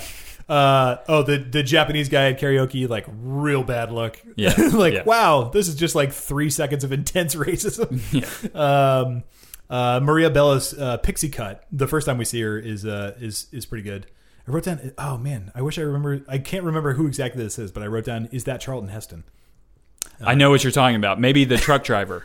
Oh yeah. I thought it was old Randy Travis. I was like, damn, Randy Travis really aged. Yeah. I mean, it's very obviously not Charlton Heston, but he's got Charlton Heston energy. I didn't catch the whole line, but there's some. The truck driver drops a not bad line about being colored in Utah. Utah's a dangerous place to be colored. His language, not mine. Error in judgment. I wrote that. Giamatti's cross-earring rules. I can't wait to read Paul Giamatti's manifesto. I wrote that at one point. Oh, God. And then he drops the line, I've lived my life in tiny rooms, setting up this thing of Because then Andre Braugher said, "In many ways, so have I." Slippers and a towel. Oh yeah, like they finally settled down in a hotel room for one night, and Paul Giamatti's like in just a towel, but he's wearing slippers. It's bizarre. Wouldn't understand. I don't know. The spray deodorant. Maria Bello uses spray deodorant. That struck me as odd too. Yeah, yeah, I was like, amongst the many odd things in this movie. Yeah. Oh yeah, this is when I started to think this did not occur to me really when I recommended it, but on rewatching it, I was like, yeah, like this movie has like some very Lynchian moments, and like one of them, like in that scene, like of Scott Speedman and Maria Bello in the hotel room. There's a crazy push in on Scott Speedman's face, and I was like, what is going on? Yeah, I'm a huge Lynch guy. Yeah. I think, yeah, what Lynch does well is he like finds these dead moments and these moments where something is just slightly off, and he amplifies it and has control over it. Mm-hmm. This movie doesn't have control over it, but it unintentionally does it so often that it becomes like just fascinating. Yeah. When I think like The Room, I think. Right. And Lynch might have even occurred to me because I think of something you said on one of the previous episodes about, I can't even remember what movie he was talking about, but you were talking about like whenever there's like a musical performance in a David Lynch movie, it's always real, like weird. Maybe it was Inside Llewyn Davis. Yeah. Right. Every time it's like, it's really like weird, like offsetting. There's something about, it's like uncomfortable. It's coming from another world. Yeah. And I was like, all of the, like a lot of the musical performances in this are kind of like that. Although like maybe not Try a Little Tenderness, but a lot of them are like, there's like a weird uneasiness. A weird like flatness. Yeah. So that's when I started thinking of David Lynch. And then the other time was like when they were at the truck stop, like they cut away from like the end of that scene is like they cut to just like a wide shot of the truck stop. And there's like a truck going down the highway in the background. But I don't know if it's just like the B unit only shot 2 seconds and they needed 5 seconds. But that shot is in like this really herky jerky slow-mo. And I was like, that's either they are leaning into this David Lynch thing, or it's just I think they're like, I mean, obviously like the most likely thing is like you said, like they just stumbled into some Lynchian awkwardness. Yeah. It's hard to believe that they would do anything interesting on purpose. Spray deodorant, crazy pushing on Speedman, Otis fucking Redding, doubled vocal lines mirroring the doubled guitar lines. Always love it. I legit get frisian while I listen to that song. And one of the so in that scene there's a bit of humor because as they're performing, two cops walk into the bar and Andre Braugher starts getting nervous and like looking for a way to get off stage, but Paul and he's about to pull out his gun when they approach. yeah that's right. Yeah, like I guess he's just gonna gun down two cops in the middle of a bar. And so, like the whole time that they're singing, Andre Braugher's kind of like nervously looking at these cops, but then he sort of like loses himself in the fun of the karaoke. And they get to the end of the song, and they're like hugging because now they're best friends for life. And the cops start approaching, and Andre Braugher sees them walking up, and he's getting super nervous. And yeah, he reaches the gun. Like the movie very clearly shows him reaching for his gun, and the cops come up and they say, "Me and Scott here, we're going to go up tonight, but after seeing you guys, we're not even going to bother." But it's like another fucking Scott, a late entry into the War of the Scots. Scott. When you're a Scot, you see Scots everywhere. It's true. Yeah, it's true. But Scott Conn still wins the War of the Scots. Giamatti is a total fucking psycho at this point in the movie. He has a tie for a belt at one point. yeah. It's very strange. Yeah, the movie starts to get really on the nose about when Paul Giamatti starts asking him like what his past is, and he's and Andre Braugher has to deliver like the "you don't want to know" lines. Real bad. They cut to Gwyneth Paltrow finally doing karaoke. She does Betty Davis Eyes, but I wrote down that she's doing like Sprockets claps. She's doing these like very like reminded me of like the Sprockets skits that Mike Myers used to do on SNL. Now is the time on Sprockets when we dance. So I wrote down her Sprockets claps. Oh yeah, this is an adequate representation of karaoke because like every other time every time I've done karaoke, I always have this thing of like, oh, I picked the song and like, oh yeah, I'm doing a good job. I remember all the words, blah, blah, blah. And then you're like, fuck, I forgot how long this song is. Like the outro is like 2 minutes long. Yeah. And like that is true of Betty Davis Eyes. And like any normal competent director would have cut that, but they're like, nah. Yeah. No, we'll just do the full outro of Betty Davis Eyes. We're going to let it land. Yeah, it's the one that, like, this movie, like, legitimately loves karaoke. Like, that's, they every song, they do the whole fucking song all the way through. Yeah. Like, skipping nothing.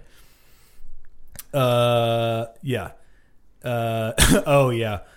So the guy that Huey Lewis tries to hustle at this bar has a rat tail dyed red. Oh, super intense. I missed that. Oh, yeah. And he has a manager. Yes. The local karaoke star has a manager. I can't remember what town they're in at this point, but yeah. Not a place where you could make a living on karaoke. Somewhere between Vegas and Omaha. Yeah, I guess so. Maybe Reno? But no, Reno would be the other way. I don't know. But yeah, anyway, wherever this tiny no-name town is, there's a guy who's so good at karaoke that he has a manager. Yeah. Again, a version of karaoke that has never existed in the real world. They make a really bad gay joke just to round out the racism, homophobia. Yeah. Because like the manager steps up to be like, "This is my boy," and Huey Lewis is like, "Oh, you guys are together." Yeah. Got him. Yeah. Zing. Just to round it all out. Yeah. Yeah. But Huey Lewis does Jackie Wilson. I was like, oh yeah, cool. Jackie Wilson. Before he's so rudely interrupted. Yeah. They must have cut back to Maria Bello and Scott Speedman, because I just wrote down Judgy Speedman. Speedman's judgy. This ain't Kmart, pal. Oh yeah, that's in the convenience store where Paul Giamatti maybe kills a guy. Great line. This ain't Kmart, pal. Shade to Kmart. And this is like, and the score here. I mean, I guess like this is like they're trying to like play up the tension, but the score sounds like Unsolved Mysteries. It's like a really, really bad synthesizer. And I wrote down this is almost Twin Peaks, like sort of like stilted awkwardness. Maria Bello does Bonnie Raitt, huge fan. By the way, just like throwing this in here, sort of an out of place, like what's good. If you have not listened to Bonnie Raitt's first record, it's really, really good. It's okay. It's like from the 70s, and like she's 17, but still sounds like Bonnie Raitt. And it's like just like really, really cool bluesy album. So respect to Maria Bella's character for doing Bonnie Raitt. I don't even know what I was reacting to at this point, but I just wrote down Scott Speedman is the worst. Oh, I think this is just him like mooning over her as she's doing karaoke. Yeah. Because he's been like judging her this whole time. Like, yeah, you're a dirty whore. Yeah. But then she starts doing I Can't Make You Love Me. And he sees the goodness in it. You think it's romantic, but and I'll say if he's seen her suck too many dicks, I guess. Her words, not mine. If you want somebody to like awkwardly moon over a girl, Scott Speedman is maybe your number one choice. It's like, his default expression. He looks that way. Yeah, it's just sort of this like unqualified look of admiration. Yeah. He's so pure. Scott Speedman is a national treasure. For Canada. He's Canadian. It's the pinnacle of Canadian culture.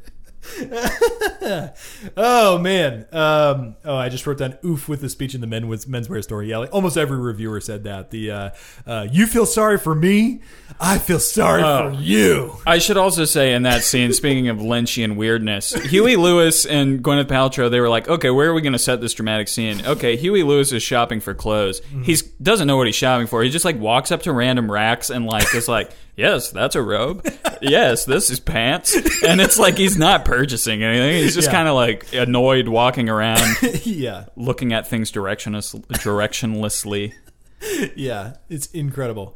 So Candy finally makes her way out of suburbia into Omaha, and I wrote down that's Giamatti's wife. Yeah, and I wrote down that her hair is like sculpture at this point. It's like it's like corporate art. Mm-hmm. Maya Rudolph is the host of the karaoke contest. Well, I saw her name in the opening credits. Yeah. She's the music supervisor along with her dad on the movie. Oh, wow, cool. Yeah, and I was like, is that the same Maya Rudolph? And then I saw her at the end, and I was like, holy shit. Yeah, and that's got to be like pre-SNL. I think she was maybe getting on at this time. Maybe not while they were filming, though. Yeah. But, cool. Yeah. Good job, Maya Rudolph. Glad Maya Rudolph got paid. Yeah. That's like one of very few good things that happened out of this movie.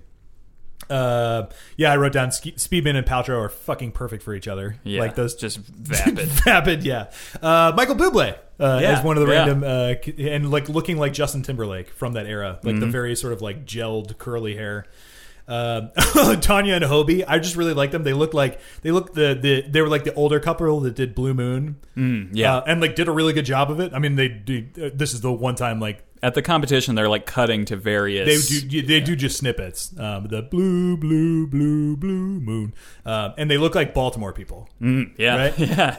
They're like old timey but like eccentric. Yeah, there's definitely a Baltimore vibe there. Good call. Yeah, they look like they. I was like that. Anyway, yeah, they must have been from Baltimore. Maria Bello's hair was real bad at the finals. She looked like a Spice Girl. Well, to be fair, she was just throwing up in the bathroom beforehand. Yeah, but no, like it was. I mean, I feel like what's like one of the Spice Girls had that haircut. It was like, you know, it's like a bob cut, but like the pieces are like pulled out to be like sort of individual thick strands. I know what you're talking about now. Okay. Like I thought you just meant her hair was a mess. I see it. Yeah. No, like the actual style. It's like it was very like late 90s. Mm-hmm. Yeah, it's real bad. Hard to make Maria Bello look bad, but that haircut almost does it. She does do an amazing Annie Lennox impression. She's like a pretty competent Lennox, which is a tough look. Like Annie Lennox is pretty singular voice. At this point I just started like you said, like the movie has done nothing to sell. Like, why does Andre Braugher suddenly want to lay down his life for this guy? I guess it's just that like he taught him to drive. That's what he says. This is dedication before he sings a song. But he actually I don't even, like if I can imagine like being in Andre Braugher's shoes and trying to be like look at that line and be like, Jesus fucking Christ. And like he does like maybe the only delivery that makes sense. He's like, this song goes out to a friend of mine. Dumb and jab. Like throws it away as like kind of like a little joke. Who amongst us wouldn't die for the man who taught us to drive? Yeah. Shout out to Mr. Wims from Happy School Driving. Right on. What up, Mr. Wims? I wrote down. I don't miss all the baby doll dresses. Like Maria Bello's wearing a baby doll dress, and Gwyneth Paltrow like exclusively wears baby doll. I was like, I don't miss those at all. Could they just the women's style in this movie is especially not aged well, and Paul Giamatti's tie belt and earring, to signify his newfound rebellious nature. I finally wrote down toward the end of the movie, why does Giamatti pronounce cerveza the way that he does every time he says, and he says it like 20 times. He says cerveza. He's like, can I get a cerveza? Every time he says cerveza, I was just like, wow. Like, that's like, I guess like that's his character is like, he's so corporate that like, that's the only interesting thing about him is he calls beers cerveza. He took Spanish. Can I get a cerveza? John Panette doing Copacabana. Pretty good. I don't know. John Panette, he's a stand-up comedian and like actor. He passed away a couple years ago. But yeah, he's the big guy doing Copacabana and like doing a good job. I said Braugher doing Freebird doesn't make this any less awkward. Like everything about that is awkward, including the song choice. I guess it could have been Sweet Home Alabama. I wrote down at the end of the movie that Giamatti looks like one of the guys from the Lost Boys. And he's got this great line, this gem of a line. I'm different now. I sing. He's telling his wife like, things are going to be different. He doesn't mention that he maybe killed a guy or witnessed a murder that he caused. But, he's changed in good ways. Yeah. I wrote down Carrie, his wife, seems like she looks 12 years old. She's just a very young-looking person. Mm-hmm. And, like, her character is kind of childish. Again, I don't even know what I was reacting to, but I just wrote, fuck off, Speedman. I got real sick of his face by the time this movie was over. He does the turnaround when he's walking away at the end. And then he invites Huey Lewis. You guys want to ride? Like, hey, Huey Lewis, you want to ride with me to Reno so I can make the moves on your daughter? I'm sure Huey Lewis's character would have no problem with that, by the way. And then I wrote down, this movie is low-key Lynch for sure. And then my very last note of the movie, we didn't even talk about like the other thing that this movie thought was hilarious was Paul Giamatti's recurring riff about frequent flyer miles never being redeemable. But the one place that does finally come through for Paul Giamatti is TWA, the massive airline success that has since gone out of business. Nice. TWA. Fun fact, my grandmother was a stewardess for TWA. She said it stands for Try Walking Across. Oh. There's a dad joke for Father's Day. All right. I just have one more note, which...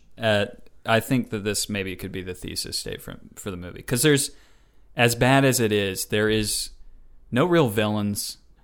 Everybody that you initially judge proves to have some depth, or what is signified as depth. Yeah, what the movie thinks is depth. Scott Speedman has this line as he tries to rally Maria Bello in a bathroom before her performance after she's just puked. Yeah. Listen, I'm always going to believe the world is beautiful and that people are basically decent. And if that's going to keep me from fitting in, I'd rather go through this life like a complete and utter retard rather than have to accept somebody else's miserable reality. In the tone deafness of his use of retard there, to the heart on its sleeve sentiment, that sums up the fucking movie right there. That's a perfect snapshot. That is a perfect snapshot of this movie. Also, the Arrested Development Afternoon Delight level of having father and daughter singing Cruising, where at one point they look at each other and say, this is not a one-night stand. Beautiful. Yeah, real awkward. Yeah, go watch Duets, man. Do it. Oh, and just one more thing. I looked up who wrote this, right? And it's this guy, John Byram, and he wrote and directed this movie in the 70s during like the new Hollywood boom. Okay. Like called Inserts, with Richard Dreyfuss as a washed up film director who's alcoholic and impotent, who makes silent porn films. Okay. And I had watched this movie years ago. I didn't like it. Yeah. But mainly because it was so filled with like guys showing off their cinephile references from the 30s. Okay. That I was like, and the whole concept of like Richard Dreyfuss, like the whole movie is basically about him getting a boner again. But the fact that this guy, 25 years later writes this movie, it's like, no, this guy, he knows how to write a film. He's a student of film. Yeah. I just thought it was interesting that like, I don't know what happened in those 25 years or what the disconnect is, but truly a bizarre lost classic. Yeah. Yeah. So good pick, Scott. Thanks. Yeah. Better than last week. Yeah. Fascinating movie. Go see it. Yeah. So now for my feel good. Yeah. Pick.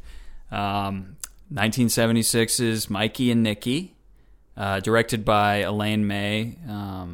Improv legend, one of the pioneers of improv comedy with previous topic Mike Nichols, yeah. Nichols and May. Less known for her film work, although her reputation over the past, I would say, 5-10 years has gone up. There's been retrospectives of her in, I think, Toronto and L.A. in the past 18 months.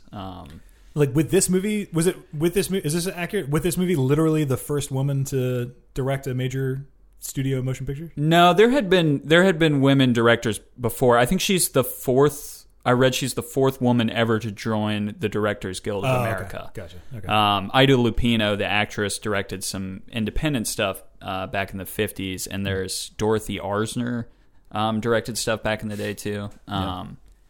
But yeah, she's kind of probably best known for The Heartbreak Kid, or really probably best known for Ishtar, which was the punchline of jokes for years. Until Gigli. It was the Gigli before Gigli. Although people have come around on it. Ishtar is the only one of her films that she directed that I haven't seen, so I can't vouch for it one way or the other. But kind of an infamous flop. Right. She also directed The Heartbreak Kid, not the one with Ben Stiller, but the original with Charles Grodin and Sybil Shepherd, which is one of the great like cringe comedies of all time. Yeah. This is kind of the outlier in her filmography, although all of her movies are kind of about corrosive relationships. And it stars Columbo, Peter Falk, and John Cassavetes, the great independent director, as Mikey and Nikki. Who apparently going into this were already like sort of like a noted cinema duo. Yeah, I don't know how familiar you are with like Cassavetes. I've like films. This is literally I've heard the name forever, but this is literally the first Cassavetes film I've seen. Right. Well, Cassavetes is known for his like he's kind of the god figure of American independent cinema, in that he had like these very like they feel improvised, sweaty. People are drunk and they're like. They're talking inarticulately and not expressing themselves. And he has a movie called Husbands that, for me, was like huge in high school. It like it supplanted Bukowski as my like vision of like masculine reality, I guess. Yeah. But he was married to the great actress Gena Rollins, mm-hmm. and did some amazing work with her, Women Under the Influence, and Opening Night, Minnie and Moskowitz, and he's got this like handheld style, this very like in your face, claustrophobic, raw emotions, yeah. And a lot of people I think see this movie as connected to his work, not just because he's in it, but in its style, and there's justification for that. But they play these low level mobsters in Philly. Mm-hmm. Nikki, which is John Cassavetes' character at the beginning of the movie, holed up in a hotel room, mm-hmm. just like paranoid, freaking out, drunk. He's got an ulcer. Yeah. He's smoking a crooked cigarette and just like looking at the door. And yeah. we find out that he's basically got a hit out on him, and he knows about it, and he's freaking out, and he calls his childhood pal and fellow criminal Mikey, mm-hmm. his real life friend Peter Falk. Yeah.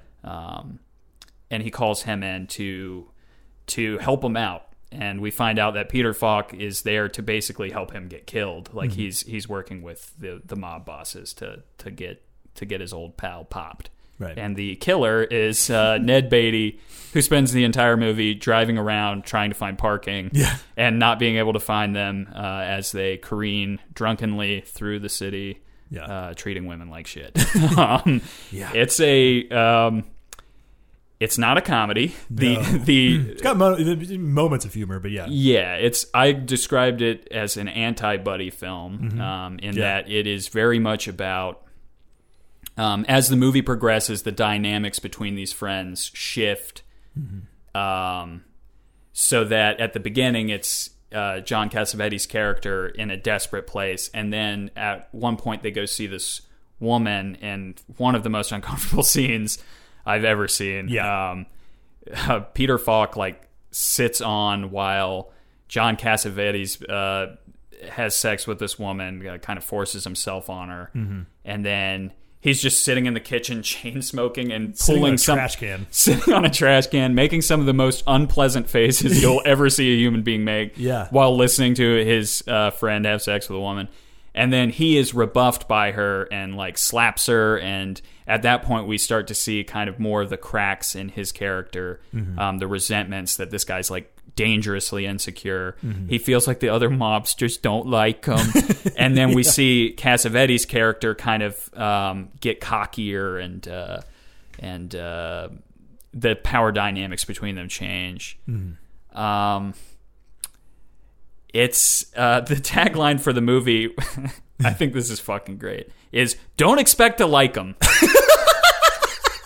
And at the time, the movie was just kind of, I think, dumped. Basically, it was a very troubled production, but troubled whatever you call it, post production. Yeah, like, Elaine May had reputations for being difficult, and the studio hated it. Which is like not. I mean, I definitely don't hate it. I think it's like a very interesting movie, but like you could see why a studio yeah. would hate it. Yeah, it's how do you fucking sell this thing? Yeah, it's not commercial at all. It's a crime film, but there's no like real like. Yeah, it's seedy and it has some violence in it, emotional violence certainly, but it's not. There's nothing cool or glamorous about the crime presented here or the criminal lifestyle. Yeah, and like again, like I think it would take away from the film if you did this, but I could totally see I didn't read that this specifically, but they said they wanted to do massive cuts to the movie, and like yeah. I'm sure they would want to cut that whole scene with Nell. Like, oh yeah, it's super tough. Yeah. And then you can't really sell it as a comedy because it's not that funny. No. And she was worried, she wanted her name to be taken off of it because she was worried that people would expect punchlines seeing her name as the director. Yeah. And I mean, I guess the only way to really sell it is like, oh, it's an examination of toxic masculinity and friendship, and how the fuck do you sell that? But I mean, I think it was like several years between when they finished production and the movie finally got released. I think she had to buy it off of the studio eventually. I've heard that she stole a print of it and held it hostage in her garage. But yeah, she first of all shot. I wrote it down. 1.4 million feet of film, which is nearly 3 times as much as Gone with the Wind. Right. It's like the shoot itself was like super long, not necessarily troubled. It was just like she just spent a ton of time on it. I mean, as an improviser, the script, like you would think because of the way they talk, and it's a very like loose dialogue. Yeah, naturalistic. That it was improvised, and you know she's an improviser, but this is a script that she had been working on since like the 50s. Yeah, they said like for the like 99% of it is what's on the page. Yeah, but she would let the scenes go to see like what Cassavetes and Falk, 2 actors, very comfortable with improvisation and kind of getting raw what would happen there. And you can tell that it's the movie is cobbled together from a lot of footage. There are continuity errors everywhere. But in a way that it's almost like expressive, like it's right. It seems like a choice. It's not sloppy. I mean, it is sloppy, but the sloppiness is intentional. So. Yeah. It's about as brutal a movie about friendship as I've ever seen. It's this is maybe of all of the movies that I've suggested, I think all but one of them have been circular because what happens here. Spoilers, I guess. Beginning of the movie, we have Cassavetes in a room, Falk trying to get in to ostensibly help him, but really to help guide him to his death. Mm-hmm. By the end, Falk is holed up in his house after having a very interesting scene with his wife, and Cassavetes is outside while Beatty circles the block, banging on the door, trying to get in, trying to get some help, and at this point, Falk is not... He's got to shut him out. He's closing off his friend. He's not willing to extend a hand anymore. And Cassavetes gunned down on his front porch in the middle of the fucking suburbs. And that scene goes on for like 3 solid minutes. It's like brutal. Like John, like 30 seconds in, you're like, oh, John Cassavetes is at a 10, and it's like, no, he's got another 1.5 minutes before he gets to 10. Yeah, and Peter Falk slides the 2 armchairs in front of the door, and he and his wife are leaning against the armchairs. Oh my God. It's brutal. It's like legit brutal. Yeah. I've seen the movie twice now, and I thought, oh, maybe it'll be easier to watch the second time. I can kind of pick up on smaller details and whatnot. And it was like, it was genuinely hard to get through for me, which is pretty rare. Like I can watch unpleasant things and get through it, but there's something about this that like, I don't know, maybe it reminds me of friendships I've had. I've never had one of my friends killed, but, not that you'll admit. Yeah. Not that I'll admit, but that you'll say on mic, but there's definitely, I know the feeling of having friends that need help. And you're just like, I kind of just, Jesus again. I'm so sick of you that I'd rather see you fucking fail. and that hurts to say it, but that movie, it dredges up some shit for me. Yeah. But yeah, what was your take? Yeah, I mean, it's, I'll say, yeah, I mean, like incredible acting performance. The movie's got like incredible style.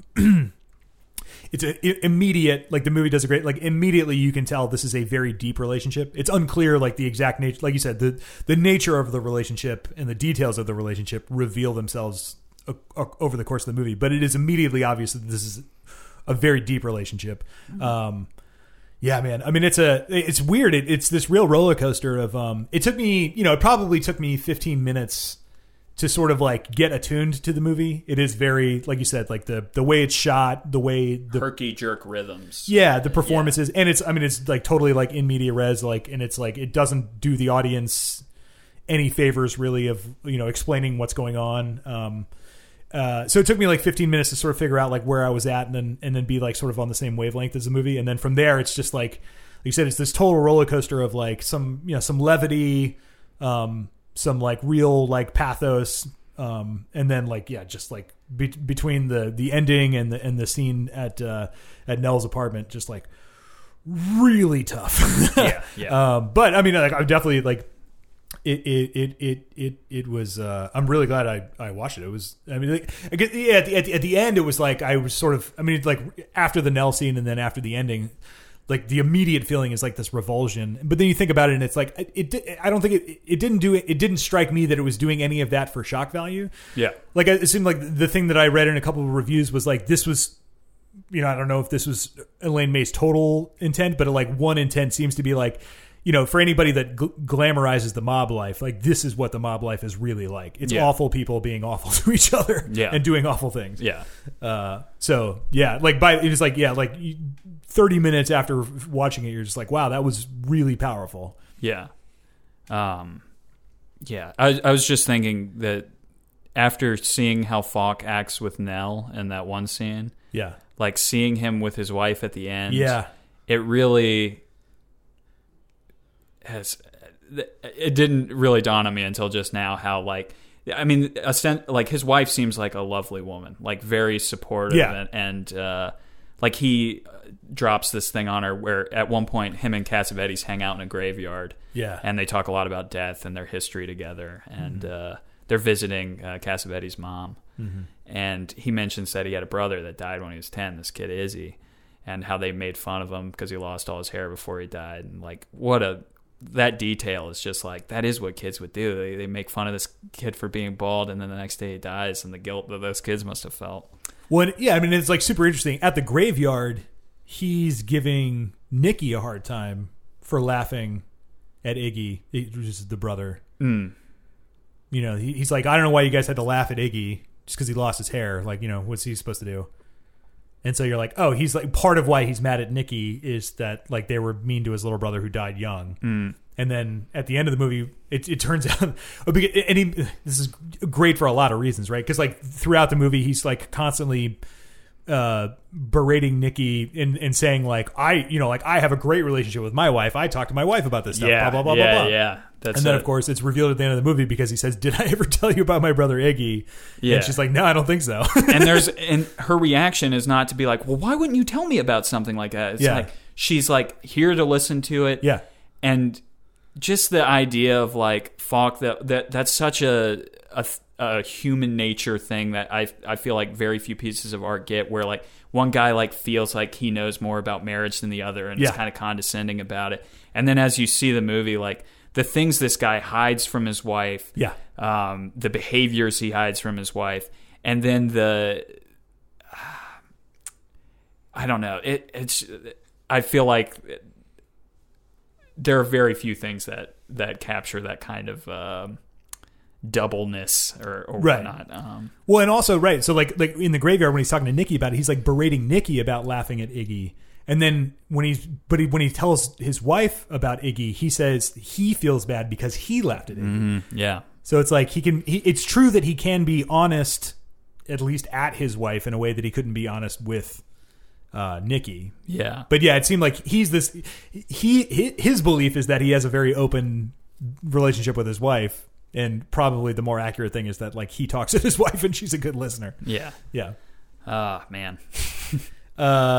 There's so many great lines. I mean, like, so it opens, they said it opens the hotel. I know exactly what you're about to say. Yeah. Nikki calls Peter Falk and tells him to meet him at a phone booth on the corner.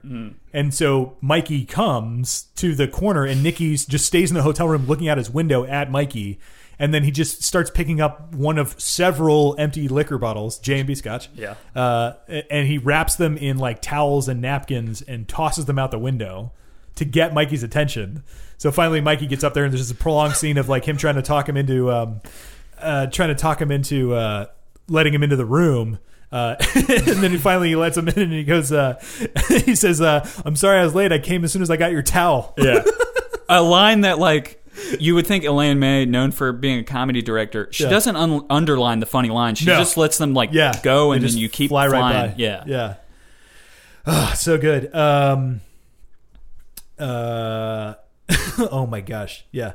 I don't want to like overdo it, but so Nikki's holed up in the hotel room. Falk is Mikey's talking about how he's concerned about Nikki's ulcer because apparently, you know, again, a great way of revealing that they have a long relationship is Mikey knows about this ulcer, is concerned about this ulcer. So he needs to go get milk or cream to like help soothe the guy's ulcer. So he runs across to it's like a soda stand or something. Yeah. There's like a diner. Yeah. So he like asks for milk, and the guy doesn't want to sell milk because they only have it, like, they have like a dispenser of milk, and then they have like small jugs of cream. And you can only get it with the coffee, like, if you order the coffee. Yeah, yeah. So he's like, well, just give me 15 coffees. and the cream, but to hold the coffees. And the guy's like, okay. He seems like he's not trying to be an asshole. He's just like kind of a dullard. Yeah. The guy's like, okay. And he's like, okay. And then so like then he starts. So Peter Falk just dives over the counter and grabs and goes, 15 coffees and cream or I'll kill you. Just like loses his mind. I guess it's not. I mean, it's like it's very weird the way that Nikki is acting in the beginning. But that I think is where the movie is saying like, no, like this is real. Like this is a very tense situation. Yeah, because you're not sure if like Nikki's just crazy or what. Yeah. And it just occurred to me, you know, like he loses a little brother young. There's in the beginning, there's very much like an older brother, younger brother vibe between them that it flips as the movie goes on, and you realize like Nikki's kind of the cool one, and Mikey feels like a kid in this world of men or something. Right.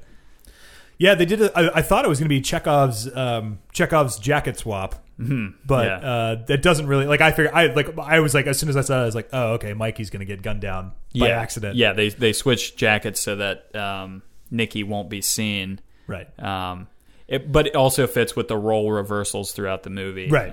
Really sets that up nicely. Yeah, it's true. I just wrote down Ned Beatty !! And then I wrote down Philip Seymour Hoffman vibes. I was getting like Philip Seymour Hoffman vibes off of young Ned Beatty. He looks impossibly young in this, and especially like some reviewer like read my mind or had the same thought that I did, because they were like, this is like the same year or a year or two before he does that performance in Network. Oh, yeah, yeah. Which is like in this movie he looks 25, and in that performance he looks 45. Mm-hmm.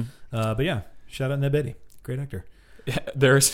I read in the trivia that Peter Falk thought that Ned Beatty was Warren Beatty's brother, and then when he found out that he wasn't, he broke into hives and they had to close down shooting for a day because he was so embarrassed that he didn't that he thought they were brothers. That's hilarious. Good tip. I wrote down Cassavetes has Anthony Bourdain vibes. Yeah, I can see that. Yeah, I just wrote down. Yeah, because I assumed it was in New York for a long time, and then before I realized it was Philadelphia. But like America's favorite trash city. Yeah, it really captured well.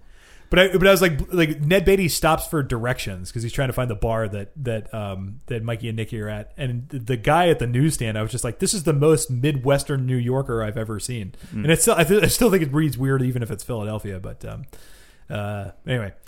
The table, I just love the table covered with empty Schmitz cans and Marlboros and Nipchi, the cheese crackers. He just keeps telling me eat some crackers. Yeah. And then at some point I wrote down, Cassavetes has Donald Fagen vibes. Yeah, I wrote down, I don't treat my wife the way you do. Oh, yeah, that club that they go to, like, after they, like, what is the deal? Like they decide they're going to go to the movies, but somehow they end up in this club. It's like a black club, and I was like, man, that place looks tight. I thought that scene at first. I was like, oh, they know that these guys are criminals, and they're like nervous. Yeah. And then I realized when they said, "We know you're the man," they think they're fucking cops. Right. I really like how that scene's played. Yeah, right. It's just a great great bit of like sort of like setting and world building. Just like sort of like showing you the world as it is. Yeah. Oh yeah, and then it's revealed like not only is Peter Falk. I don't know if the movie ever makes this clear, but like not only is Peter Falk trying to get Nikki killed, but his wife is like either knowingly or unknowingly helping, because like Peter Falk calls his wife and tells them where they're going, and then Ned Beatty calls his wife and she relays where they're going. Yeah, but it does seem like maybe she's just like cluelessly doing it. Yeah, like Ned Beatty's just like, hey, I'm trying to meet up with the guys. Where are they? Yeah, but either way, she's in on it. Shirley drinks G&T's, gin and tonics. The bus. Like I was just like, man, that bus looks awesome. Like the just like the 70s Philadelphia public bus. So I was like, man, that's a cool looking bus. Can't smoke on it though. Yeah, even don't in the 60s. Fucking smoke on the bus. Yeah, even in the 60s or 70s. Yeah. Oh yeah, sorry, in the 70s. The bus driver was M. Emmett Walsh. Yeah. Great little cameo for him. I just happened to write down the marquee at the movie theater that they were heading to. The Laughing Policeman, Time of the Iron Hand. And Triple Irons, and I believe like based on when Ned Beatty walked in there, it looked like it was Time of the Iron Hand. The Laughing Policeman, I think, is a Swedish. It's based on these Swedish crime novels. I don't know. Right on. Oh yeah, Mikey's an atheist. Great line. That Michigas I leave to the Catholics. Yeah. He's really uncomfortable with death. Yeah. He really doesn't. He's not superstitious about the graveyard, but he's clearly uncomfortable being around death. Yeah. Oh yeah, and because like the whole time he's like talking about how he's an atheist, but then they're walking around the graveyard and he keeps saying "excuse me" to the graves. Yeah. And that's a good bit. And Nikki's like giving him shit about it, and he says, "Do you know the difference between not believing in something and having a little respect for it?" I was like, "That's a good line."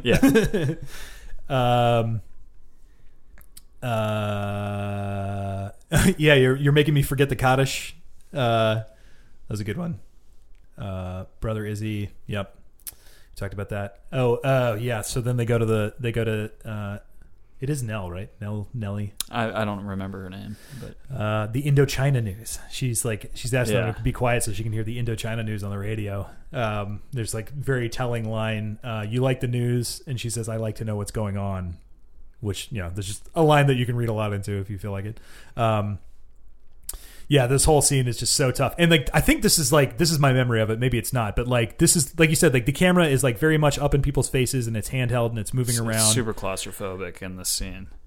But like my memory of it is like at some point the camera, it's just like a wide shot. Yeah. So that you can see. So like on the left of frame is Nikki and Nell on the couch, and then all the way in the back in the kitchen you can see with the light on. Yeah. And the camera is just like sits there and watches this whole gross scene. It's emotionally claustrophobic, but good call. Like there's that long shot. And it's like literally 5 minutes of just like this camera sitting there watching this like horror show happen. There's something so creepy about the way Peter Falk's character. He's like, Cassavetes' character is just like kind of very, like just fucking sleep with me or whatever. And Fox's character is like, oh, so you like the news? Blah, blah, blah. And then this rage kind of sets in where he's like, why aren't you fucking me yet? Like I'm doing the nice guy thing. Like there's a real vibe of that. Like he's trying to be the civilized one, kind of going back to our closer talk where there's... the civilized and the uncivilized, but there's no hiding the fucking brute, especially once he starts slapping. And it was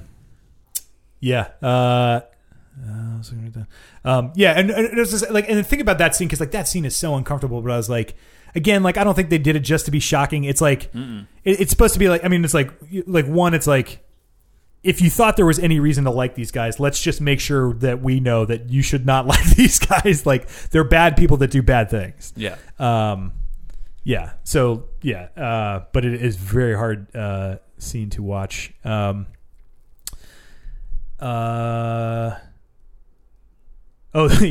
error. The marquee changed. I noticed that. Great little just like visual storytelling thing that Ned Beatty's headlight has one headlight out. Like I noticed that the first time they showed his car, I was like, oh, it's got a headlight out. Then I realized like, oh, this is so that we as the viewer, like anytime, like there's a lot of Nikki running around the streets, running from anything that he sees, but like we always know that's not Ned Beatty because Ned Beatty's got a headlight out. Yeah, I was like, good visual storytelling. I noted the mellow jazz score at some point in the movie. I read that at some point. I noted like several points in the movie, Nikki accosts people and then tries to tell them what he wants them to hear. Just something that happens like several times. Oh, he tries to. No, I know what I meant. I meant to write down. He tries to tell them what he thinks they want to hear. Like he does that to Nell. He does that to Mikey. He does it like several times throughout the movie. I wrote down, I was just like, at some point I was like, it's just sort of like sunk in onto me how dark this movie was. And I just wrote down, I think Joe sees Steely Dan more clearly than I do. And I was like, it just occurred to me. I was like, I think Steely Dan is a lot darker than I think of them as being. And like, you just accurately see it. It may just also be that's just what I'm drawn to. I know. This movie is darker than the song we were discussing. Oh, for sure. Yeah. But, it was just funny. There's like, it just occurred to me. I was like, wow, this movie's really dark. And then I was just like, sort of thinking, I was like, wow, like, I listen to a Steely Dan song and I think of some crap movie from the 90s or the 2000s. And like, you think of these like really beautiful, but like really dark movies. Oh, there's darkness in Duets. Yeah, that's true. There's darkness there. It's got a black soul. And then I just wrote that like at the end, like the car is like Jaws. It's like this like haunting thing. Yeah. And then my very last note was just Ned Beatty's a pretty good shot because he hits him from like 40 yards away with a snub-nosed revolver? Well, he's so irritated because this whole night's been inconvenience. Yeah. The whole time, Ned Beatty is just, like, complaining about, like, basically, like, how little he's getting paid and, like, like parking and shit like that. It's the most banal hitman in cinema history. Like, just, like, it's like listening to, like, my dad talk about a hard day at work or something. You know? Right. Which, I mean, I think that's why I said, like, it seemed like one of the things the movie was trying to say is, like, don't be impressed with gangsters. Yeah. Like, yeah.